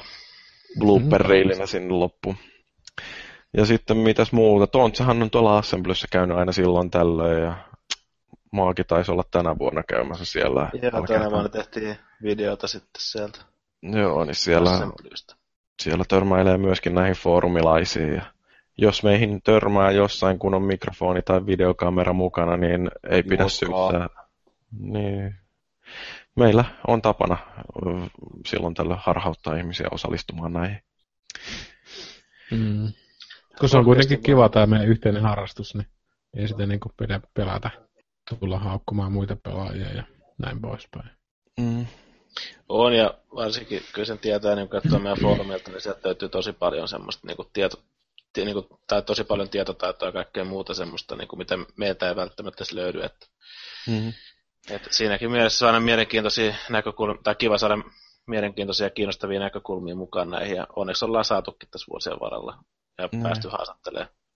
Joo, ja nykyään kun meillä on noin uudet sivut, niin meillähän on ihan mahdollista se, että jos joku joskus tuntee sellaista polttavaa tarvetta käydä ää, kommentoimassa, kirjoittelemassa vaikka blogeja tai jotain artikkeleita tai va- vaikka jopa ihan uutisia, niin se on aika pieni operaatio mulle, että niin, niin annan ne oikeudet, että pääsee sinne syöttämään tätä sisältöä meidän sivuille, niin sitä kautta voi kokeilla, että ilman sellaisia mitään raskaampia sitoumuksia, että niin, kuinka tuollainen tekstin tuottaminen toimii, ja mehän kyllä sitten mielellämme autetaan, kun haluaa kehittyä kirjoittajana tai uutisten toimittajana, että meillä on paljon jengiä käynyt konsolifinin ylläpidossa ja sitä kautta sitten ponnahtanut jonnekin IGNn päätoimittajaksi tai pelaajalehteen kirjoittelemaan oikein paperilehteen uutisia. Näinpä. Mahdollisuudet on niin kuin käytännössä rajattomat. Kyllä.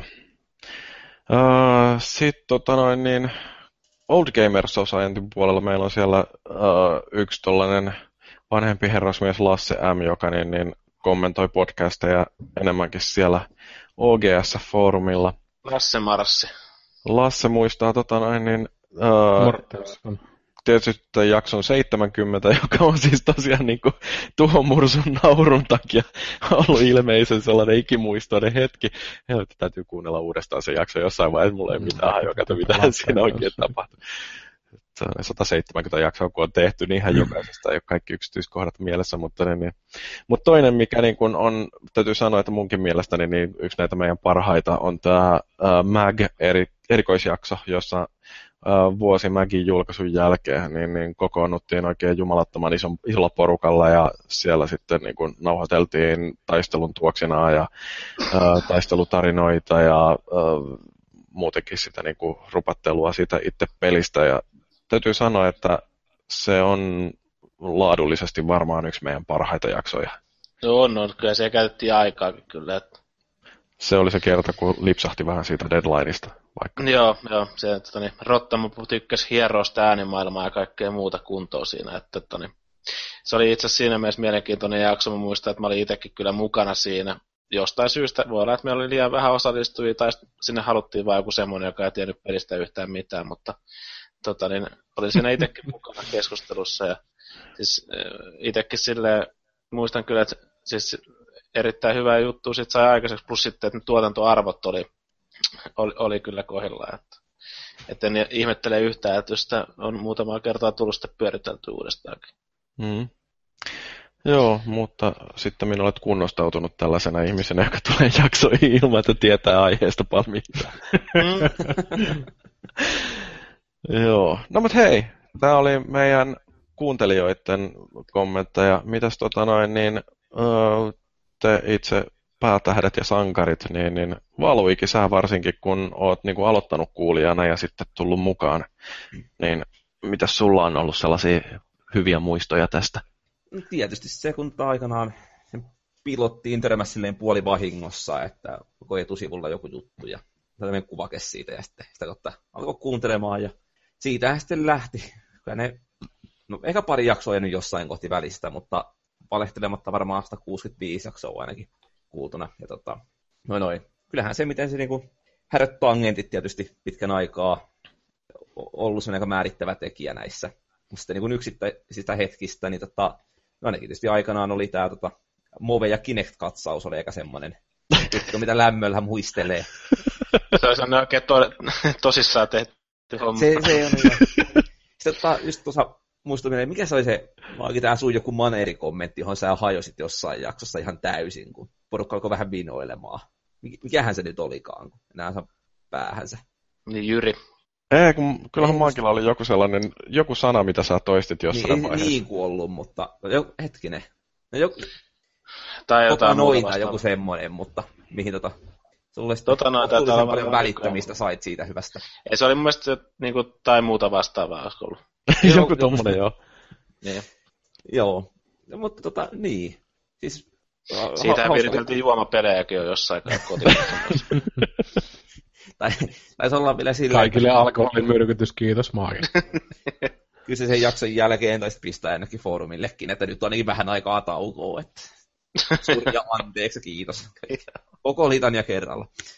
Mutta niin, ja tota, tietysti kuulijana oma juttunsa sitten, kun jossain kohti astu pimeälle puolelle tänne päätyin päätytään ainakin tekemään, niin, niin, niin, yksi mikä nyt vahvasti mieleen, niin oli tota, Jyri oli silloin joku jenkkejä kiertämässä ja, ja, ja, piti sitten tehdä joku jakso. No sunnuntai-iltana meillä ei ollut aihetta eikä mitään muutakaan, koska oltiin hyvin valmistauduttu ja sitten näin päädyttiin lopulta tekemään se Game Developers Conference-juttu, johon saatiin Kultiman Anna-Kaisa sitten noin vartin varoajalla Skypeen keskustelemaan. Niin se ainakin jäi. Taisi olla käsistä noin kolme rivillistä valmiina. Alettiin nauhoittamaan. Se on sitä parasta omistautumista. Kyllä. Siitä tuli ainakin itselle semmoinen lämmin juttu. Kyllähän tuossa kun noita noita Max Limitsin listausta katteli, niin muistelee niitä, mitä ehkä joutuisi itsekin vetelemään joku, no hommassa oli tämä konsolinetin. Ah, Jan, niin, Ju, Jan, joo, Juha Korkea. Niin, Korkeakoski. Niin, Korkeakoski. Joo, niin joo. se ainakin oli semmoinen, semmoinen hauska, jota oli hieno tehdä. Ja kun jakso lopulta päättyi, niin, niin, niin tiesi tehneensä jotain järkevääkin. Hmm. Ja no vielä yksi, mikä pakko sanoa, niin tämä ihan ensimmäinen jakso, jonka editoin sitten, niin taas se puoli siitä, että kattelin Super Bowlia samalla kuin sen tein. Ja, ja oliko se nyt kuusi ja puoli tuntia, mitä mulla meni se editointiin. Että siinä tehtiin kaikki mahdolliset virheet kantapään kautta, mutta sen jälkeen sen kyllä sitten oppikin. Joo, se on ihan hauskaa, miten tässä kehittyy, että justiin niin kun ajattelee tätä maagin maneeria, mullahan on itselläni tämä, että mä sanon jatkuvasti öö, ja sitten mulla taisi olla se siirtymälause tai sana, oli tämä joo, josta Stammy kai teki sen jonkinlaisen ö, biisinkin, jossa kuuluu hyvin monenlaisella intonaatiolla mun sanomana mitä joo. Mutta tota, se on sillä niin kuin mielenkiintoista, että kun ihmiset huomauttaa siitä, että minkälaisia maneereita on, niin sitten niihin oppii kiinnittää huomiota ja se voi olla myöskin sellaisena kimmokkeena sille, että niistä pääsee eroon, että siinä mielessä tämä on kyllä ihan hyvää esiintymiskouluakin. Että... Se on ihan totta joo, että kumminkin jengi kun kuuntelee niitä kymmeniä tai jopa satoja jaksoja, mitä nyt ollaan tehty siinä, niin, niin ää, ne huomaa kyllä helposti sitten, siellä huomaa sen, että mitä, mitä juttuja joku tietty tyyppi siinä toistelee, ja sitten ne saattaa tuoda julkia muuta, niin siinä, kyllä se väkisinkin rupeaa itse myös miettimään sitä, niin kuin miettiä sitä, että pystyykö niin kuin puhua jollain eri tavalla, että onko pakko niin kuin aina, aina toistaa niitä samoja juttuja siinä. Että, tota, hyvä homma, hyvä homma, sä, että hmm. se on vähän palautetta. Ensimmäisiä editointeja tehdessä kuuntelin omaa ääntänsä ja si- silloin iski oivallus, siis neljännes vuosta varmaan takana kutakuinkin siinä kohtaa. Ja sitä editoidessa havaitsin, että mä puhun tiettyä Tampereen murretta. En tiedä, oletteko huomannut. En, en mä ollut sitä ikinä noteerannut mitenkään, koska sitä nyt silleen kuule. Sitten vaan kun kavereiden kesken totesin asian, että huomasin tällaisen asian ja jengi vaan alkaa räkättää siinä, että sähän oot silka hahmo puheen perusteella. et, et, jotain tuli opittua. En aio vaihtaa. Joo, se on ihan hyvä, että sitten ymmärtää olla rehellisesti oma itteensä. Näinpä. Joo, mä kun muistelen noita jaksoja, mitä on erityisesti jäänyt mieleen, niin mä, no siis, mä ymmärrän hyvin, että jos on taipumusta sellaiseen supliikkiuteen, että pystyy vääntämään juttua valmistelematta ihan mistä aiheesta vaan, niin mikä ettei riff away, mutta niin mä en osaa sitä. Mun tarvitsee valmistautua ja se näkyy oikeastaan siinä, että miten pedantisti mä oon välillä suhtautunut ja siis ottanut hirveätä ressiä näistä käsikirjoituksista. Ja se on yksi niistä syistä, että minkä takia mun oli pakko jossain kohtaa ottaa taukoa tästä aika paljon koska mä en vaan osaa sitä, että niin tullaan tänne ja ruvetaan rupattelemaan ilman minkäännäköistä käsikirjoitusta, niin, niin tota, se oikeastaan näkyy myöskin siinä, että mistä jaksoista mä oon tykännyt kaikkein eniten, että yksi semmoinen, mikä todennäköisesti ei ole niitä kaikkein suosituimpia, oli tämä jakso numero 16, missä me jauhettiin kolme ja puoli tuntia siitä, että mitä on käytettävyys ja mitä se tarkoittaa peleissä, että niin siinä jauhettiin kaiken maailman valikkorakenteita ja huomion kiinnittämistä erilaisiin asioihin ja ja tota, musta se oli hyvä jakso. Siinä äh, Tontsa varsinkin pääsi briljeeraamaan sillä tietämyksellä, mikä löytyy tästä käyttöliittymäsuunnittelusta. Ja muistaakseni Vipero oli siinä kanssa mukana, joka tekee siis käyttöliittymäohjelmointia ihan työkseen. Ää, toinen tota, mielestäni kanssa ihan mielenkiintoinen hyvä jakso oli tämä 81, missä me puhuttiin lautapeleistä ja sehän nauhoitettiin livenä Tampereella ja Valuikin taisi olla siellä, kun oltiin tuolla mun pikkuveljen luona poikkeamassa ja se oli ihan hauskaa, että ensin pelattiin sitä jotain tulipalon sammutuspelejä ja sitten sen jälkeen nauhoitettiin podcasti. Niin, niin että on niin järjestää semmoisia podcasteja, missä mä en ollut mukana. No, niin. ne parhaat ollut. Mm. Niin. Ihana. Tampereella. Tää on tänne aina tervetullut. Susta pidetään huolta.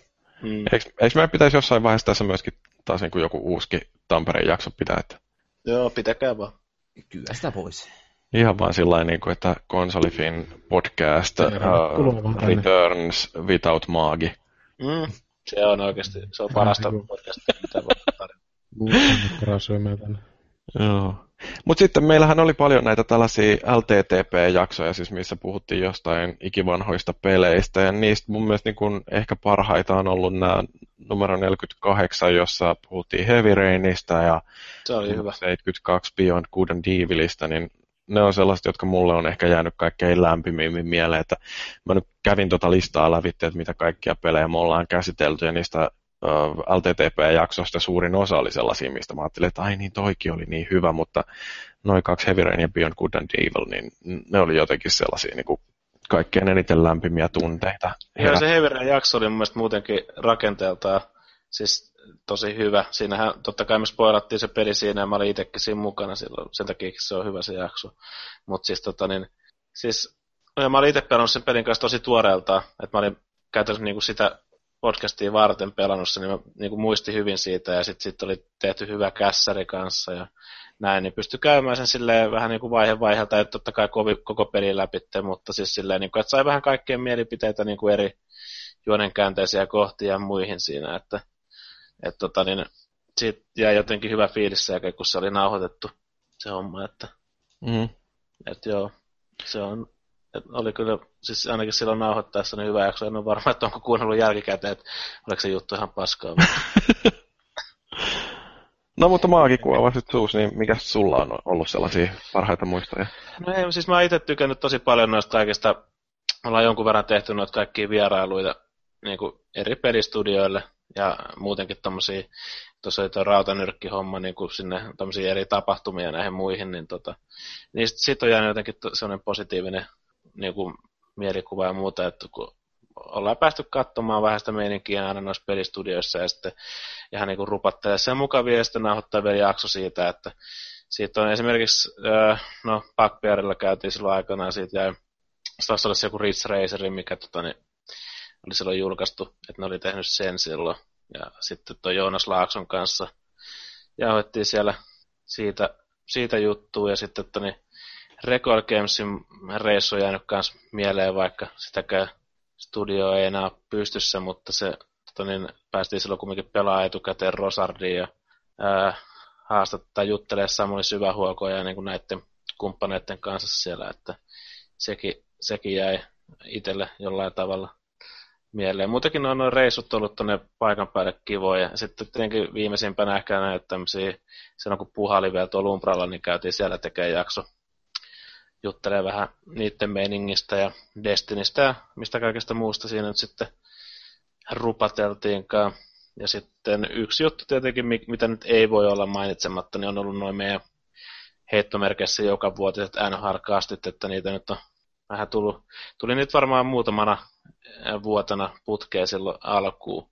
Ja sitten on aina, siis silleen, ne on ollut hyviä kokemuksia, hauskoja, kun on totta kai kaveriporukalla samassa kämpässä nauhoitettu intohimoisia NHL, tai niin kuin lätkä katsojia kautta pelaajia sitten niin kuin niin virtuaalilätkässä, niin tota, öö, ne on ollut aina, aina hauskoja, hauskoja settejä. Kyllä on tosta paljon niin kuin hyviä, hyviä muistoja jäänyt ja sitten kun miettii sitä justiinsa, että miten paljon ehkä jotain kontaktejakin mahdollisesti sit luonut tuossa samalla, kun on nauhoitellut podcastia. Mähän nyt kävin niissä kaikissa Nintendo Game Nighteissakin tekee jotain pod- spesiaalijuttuja, että siellä kävi vähän na- nauhoittele haastatteluja ja harjoittelin vähän sitä hommaa siinä ja jossain muun TV Game Nighteissakin taidettiin tehdä jotain pientä haastattelupätkiä tällaisia, mitä nyt oli aikana. Että onhan noita tosi paljon niin kuin jäänyt mieleen. Se on tosi vaikea rankata semmoista ehkä kaikista parasta juttua sieltä, mutta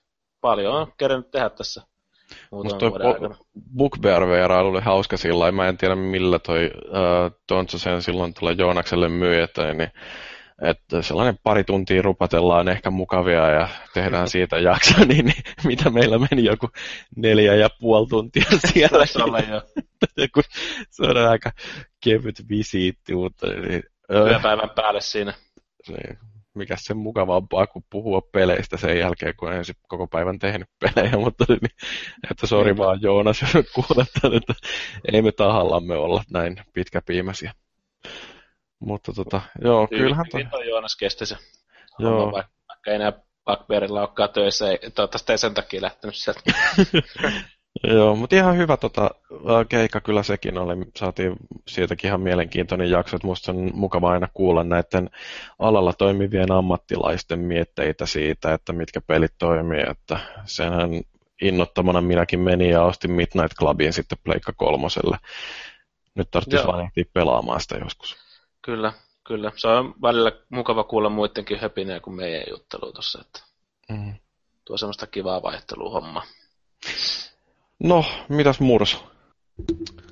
Joo, onhan tässä kaikenlaista tapahtunut ja itse on ehkä semmoinen antiteesi jyristä, että herätä mut, niin mä pystyn juttelemaan siltä istumalta mistä tahansa asiasta ja ei pelkästään peleistä ja silleen se äh, mieleenpainuvi juttu tietenkin on työ, muut äh, konsolifiniläiset, koska tota, jokainen on kuitenkin niin omalainen tyyppi ja Fellun ninjakuviot sun muut sitten, niin ne oli semmoisia niin persoonan määritteleviä juttuja, mitkä tavallaan jää, jää sitten niin kuin kyytiin tältä, tältä tota, rypeämään tästä siinä. Ja ikävä kyllä mun täytyy tosiaan toistaa myös tämä, että mulla on universumin huonoin muisti.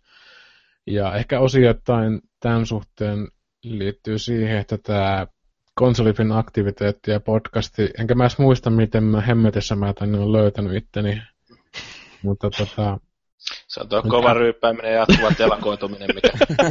Joo, se on just näin, telakoitettu oikeassa hetkessä, niin on löytynyt semmoinen sienunveljeys, että sieltä...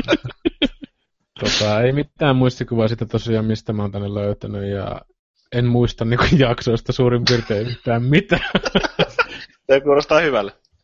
Mutta totta, täytyy sanoa se, että se ehkä osittain johtuu siitä, että Tämä on tämmöistä offshootia ollut aina itse, tämmöistä rentoutumista.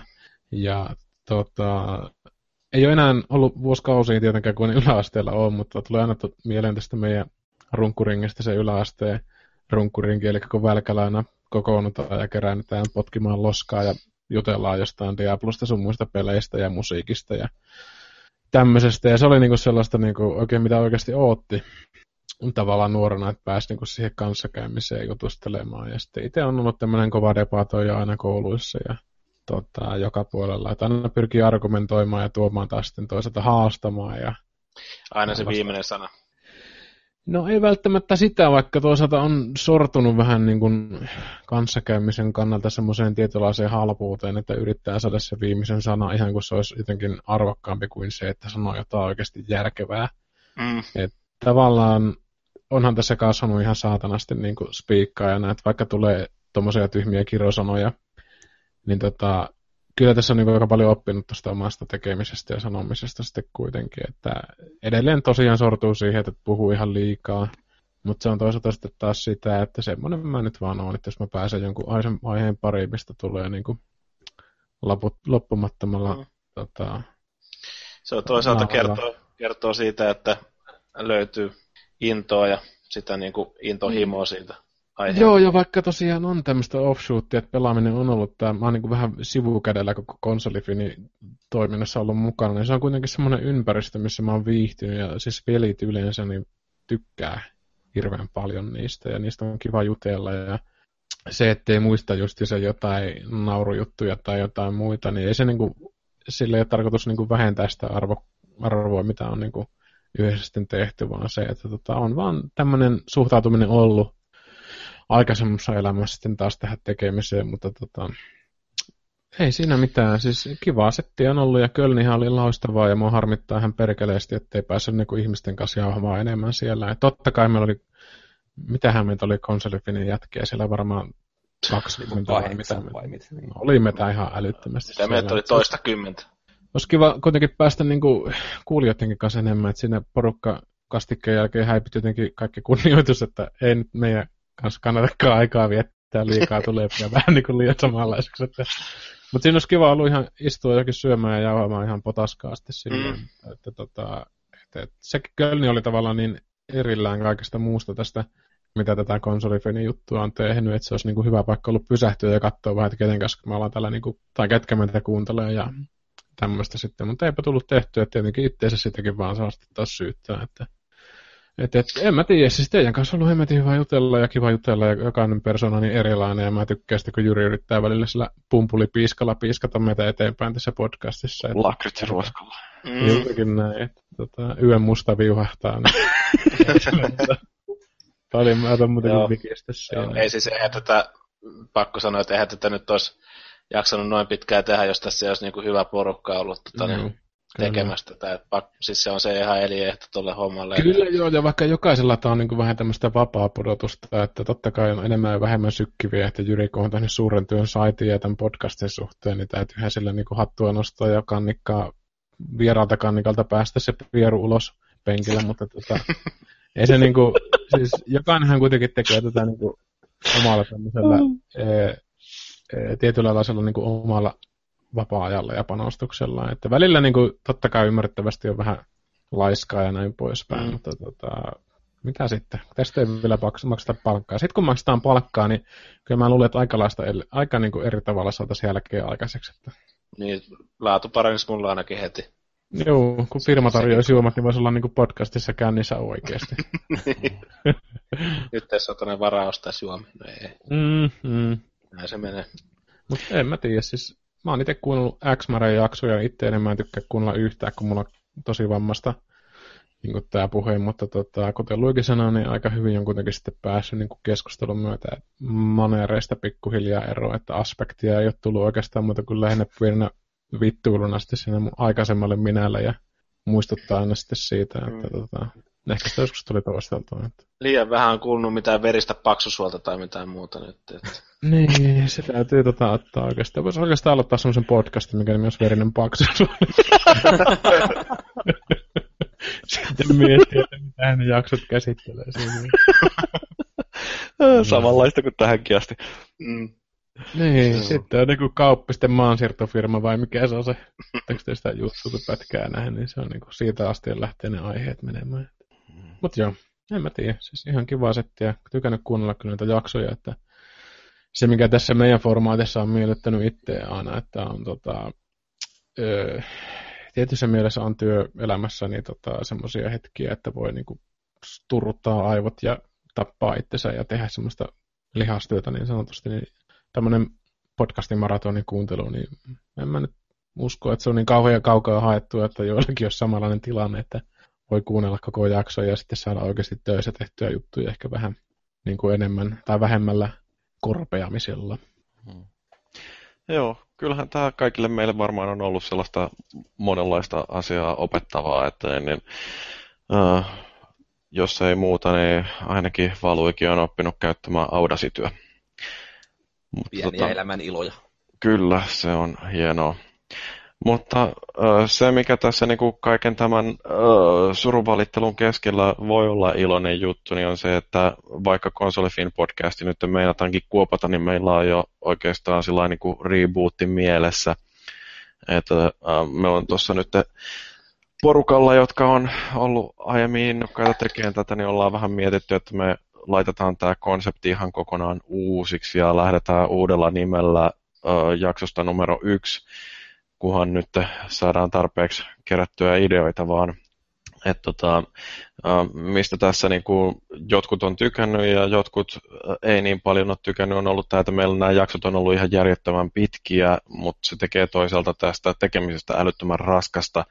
että kolmen tunnin jakso, jossa on raskas kuunnella, niin on se kyllä sitten melkoisen tuskallinen nauhoittaa, niin yksi semmoinen, mitä me meinataan nyt te- tehdä, että seuraavan kerran, kun kuulette meidän ääniä, niin meillä ei todennäköisesti jakson mitta ylitä sitten sitä tuntia, että tämä on semmoinen asia, mistä meinataan ruveta pitää ihan oikeasti kiinni. Sen takia tämä viimeinen jakso täytyy olla vähintään kolme tuntia. Kyllä, kyllä. Emme tarvita kyllä ihan siihen päästä, mutta yritys on ainakin ollut ihan hyvä.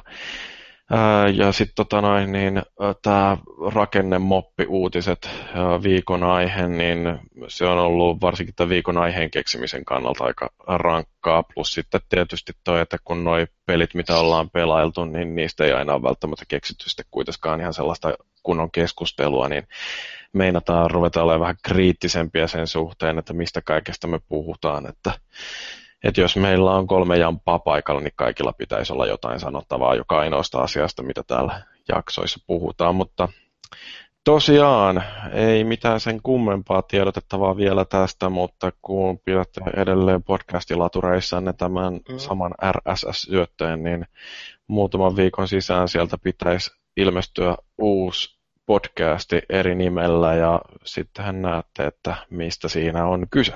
Kannattaa pysyä siis kuulolla ja odottaa sitä Suomen parasta podcastia sieltä. Kyllä, kyllä. Se on se verinen suoli vai mikä sen nimi sitten Muutetaan suunnitelmia. on revitty peräreikä. Seatorin halkaistukikkeli. Joo, no mut hei. Sehän nyt hyviä nimiehdotuksia tulikin jo paljon. Kyllä, kyllä. Meillähän oli itse asiassa niin kuin silloin joskus aikoina, kun Konsoli Fin podcastia ruvettiin tekemään, niin muutaman ensimmäisen jakson aikana mietittiin sitä, että kohta aloitetaan kilpailu, äänestytetään ihmisillä, että mikäs laitetaan Konsolifin podcastille sillä pysyväksi nimeksi, mutta sieltä olisi kuitenkin tullut sitten jotain podcasti Mac Podcast Facea tai muuta vastaavaa. Mutta ajattelen, että joku teepaita, missä lukisi että verinen kikkeli, niin ei mitään muuta referenssiä, siinä vaan lukisi semmoinen. Tietty, tietty niin kuin telakoitunut kansanosa tietäisi, mitä tämä käsittelee. Niin. Joo. No mutta hei, mennäänkö tuohon loppukiitoksiin nyt sitten, niin voidaan vielä viimeisen kerran päättää podcasti näihin helposti unohtuviin viimeisiin sanoihin. Näihin kuviin ja näihin tunnelmiin. Joo, tota, mulla on tässä nyt ensimmäinen spiikki.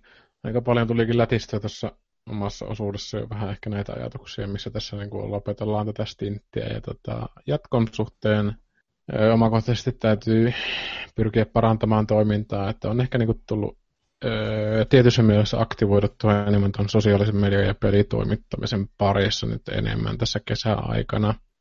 Ja tota, ihan tota noin, niin puhtaasti sillä mentaliteetillä, että kun kuitenkin tykkää tästä hommasta, niin miksei sitä voisi tehdä vähän parempaa jälkeekin. Ja se podcasti, mitä jatkossa tulee olemaan, niin pyrin olemaan tietenkin vähän hiljaa enemmän ja sanomaan niitä tärkeitä asioita sitten. Ja tota, sitten tota, keskittyä yleensä sitten tekemiseen, että kun aloittanut tuon YouTube-kanava ja muuta, niin tavallaan taas suhtautuu sitten pikkasen ehkä suuremmalla tähtäimellä sitten siihen hommaan. Ja sen takia, minkä takia aikaisemmin ei tehnyt tota sosiaalista mediaakaan niin hirveästi, että kun työ, työ aika semmoisessa työelämässä oli just aamusta iltaan sitä, että keksi, että millä niin kuin yritykset saa oman sosiaalisen median sun muun markkinoinnin viestinä ja diipadaapadaa myynnin kattoon, niin sitten sitä jaksanut sitten niin hirveästi panostaa se ulkopuolella. Mutta joo, jatkossa ehkä enemmän sitä. Ja, tota, kaikenlaista tekemistä on tota, tosiaan tulossa ja tuossa on vähän raapinut tuommoista oheispodcastiakin tämmöisen aiheen piirtä kuin Twin Peaks, johon sitten saadaan uutta kautta. Ja tota, varovasti äh, Mr. IGNn Pikkaraisen kanssa on sitten vähän puheltu tästä, että olisi kiva järjestää tällainen podcastisarja, jossa tavallaan pureudutaan tuohon kummalliseen Twin Peaksin maailmaan ja tota, katsotaan saadaanko sitä aikaiseksi. Siinä on pikkusen ehkä niin kuin sellaista haastetta, että tota, me ei haluta tehdä sitä kahden ihmisen vuoropuhelua ja tota, jos tuntuu siltä, että saattaisi olla niin kuin innostusta osallistua tällaiseen kastikkeeseen ja on niin kuin suurta sydäntä tätä sarjaa kohtaa ja näin poispäin, niin voi laittaa viestiä, viestiä tulemaan ja hiihkasta sitten itsestään, että tota, tota no, niin osataan katsoa, että saataisiko sitten vaikka niin semmoinen pidempikin sarja sitten aikaiseksi ja ehkä mahdollisesti jatkaa jonkun muun TV-sarjan suhteen. Mutta anyway, kiitoksia kaikille. Niin, kyllähän sitä kivaa nyt kun on jotenkin vähän niin kuin tosissaan aloittanut tähän toimittamisen suhteen niin kuin tuota elämää. Niin. Mutta kiitoksia tosiaan kaikille, että on vielä kyllä turpaa vetänyt. Onhan sehän mielenkiintoista välillä kuulla, että joku tunnistaa tai tilanteet joku tunnistaa ja tulee lätisemään sitten, että en vielä julkis olla, mutta ainakin vähintään mulkis. Että...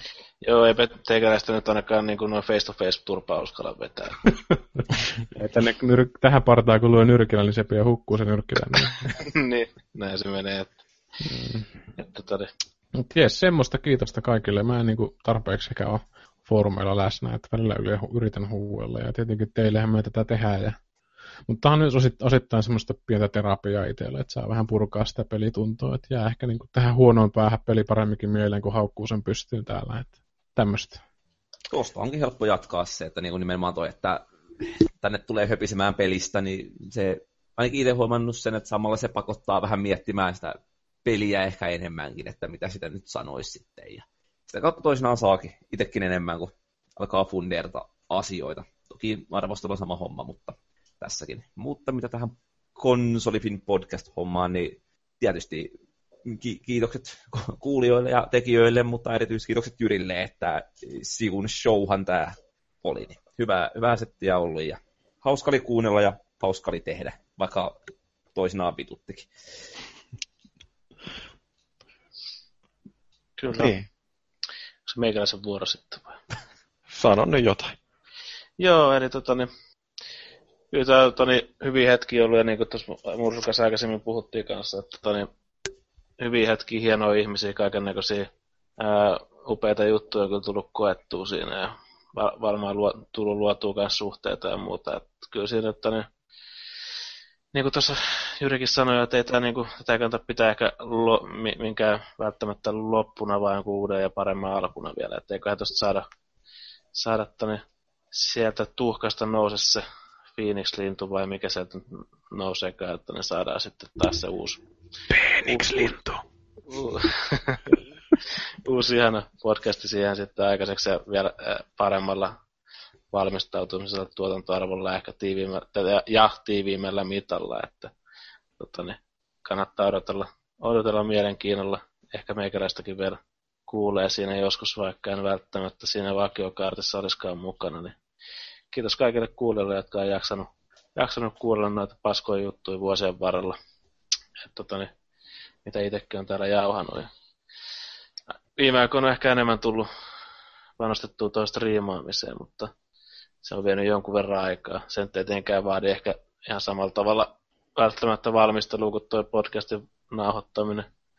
Mutta tota, niin, olisi siinäkin tietenkin ihan kiva, jos jotain osaisi sanoa siitä pelistä, mitä pelaa, tai välillä olisi ihan kiva, jos osaisi jopa pelata sitä peliä, mutta ja muutamia striimejä on tehty kyllä silleen, että siinä on menty vähän perseidellä puuhun ja tota, niin, ruvettu pelaa tota, ihan, ihan, ihan tota, niin, puskista ja niin kuin sokkonasta niin kuin heti ekaa kertaa, että sekin on tietenkin mm. jonkunnäköinen tota, niin, huumori pätkä myös sit niille katsojille, kun ne katsoo, koittaa ha, vähän haroilla siinä pimeässä ja tota, niin, edetä se onnistuu siinä hommassa, mutta joo, erilaisia projekteja tässä nyt on ja eiköhän meikäläistäkin tässä kuulee ja kiitos, kiitos kaikille, jotka on ollut tekemässä tätä nykyistä podcastia, mikä nyt tulee tässä päätökseen. Ja todellakin, niin kuin Paluikin sanoi tuossa, no, no, niin totta kai iso kiitos Jyrille. Jyrihän tuohon on nähnyt tosi paljon vaivaa. Ja, ja niin kuin siitä oli puhetta, niin onhan se niin kuin Jyrin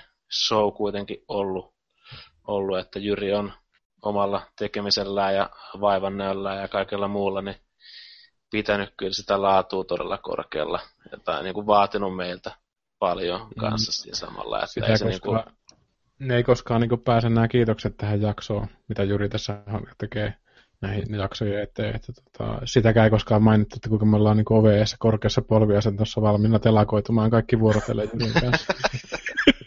se on niin semmoinen kuukausittainen rutiini, mutta se ei koskaan mainita. no, no, molemmilla niin, käillä vetää lippaan sinne tietenkin samaan aikaan.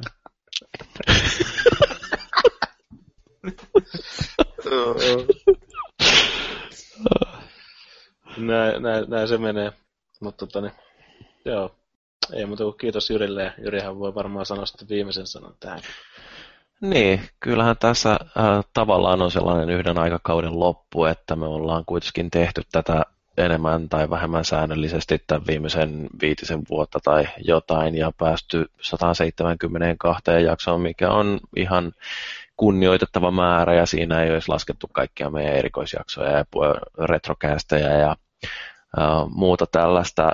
Musta on ollut sillai, äh, hyvä harjoitus. Me on opittu tässä tosiaan paljon, niin kuin jo sanoin, ja on ennen kaikkea ymmärretty siitä, että mikä näissä podcasteissa toimii ja mistä meidän täytyy luopua, mitä meidän täytyy tehdä, jos me halutaan jatkossa tehdä laadukkaampaa jälkeä.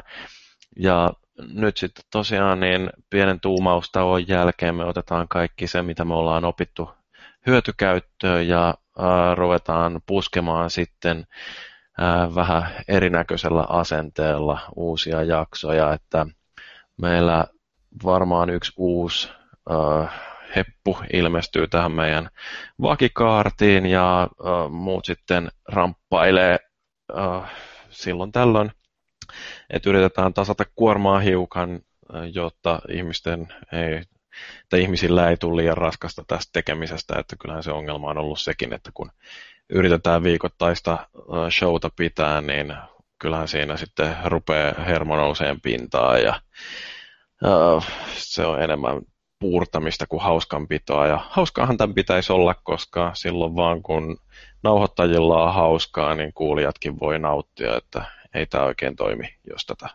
väkisti, väkiste tungetaan. Ei, ei, se ei ole yhtään kivaa, täytyy vähän rasvata aikaa. Kyllä, sitä varten myydään tummelia.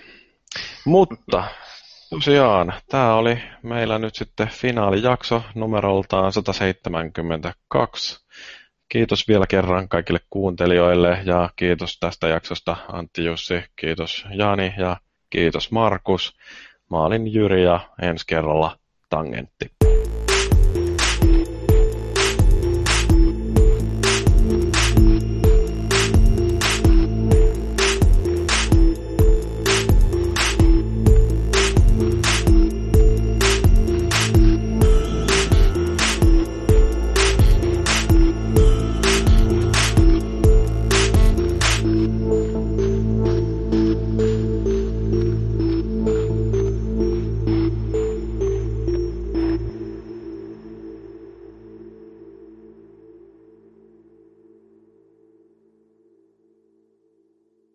Se oli siinä.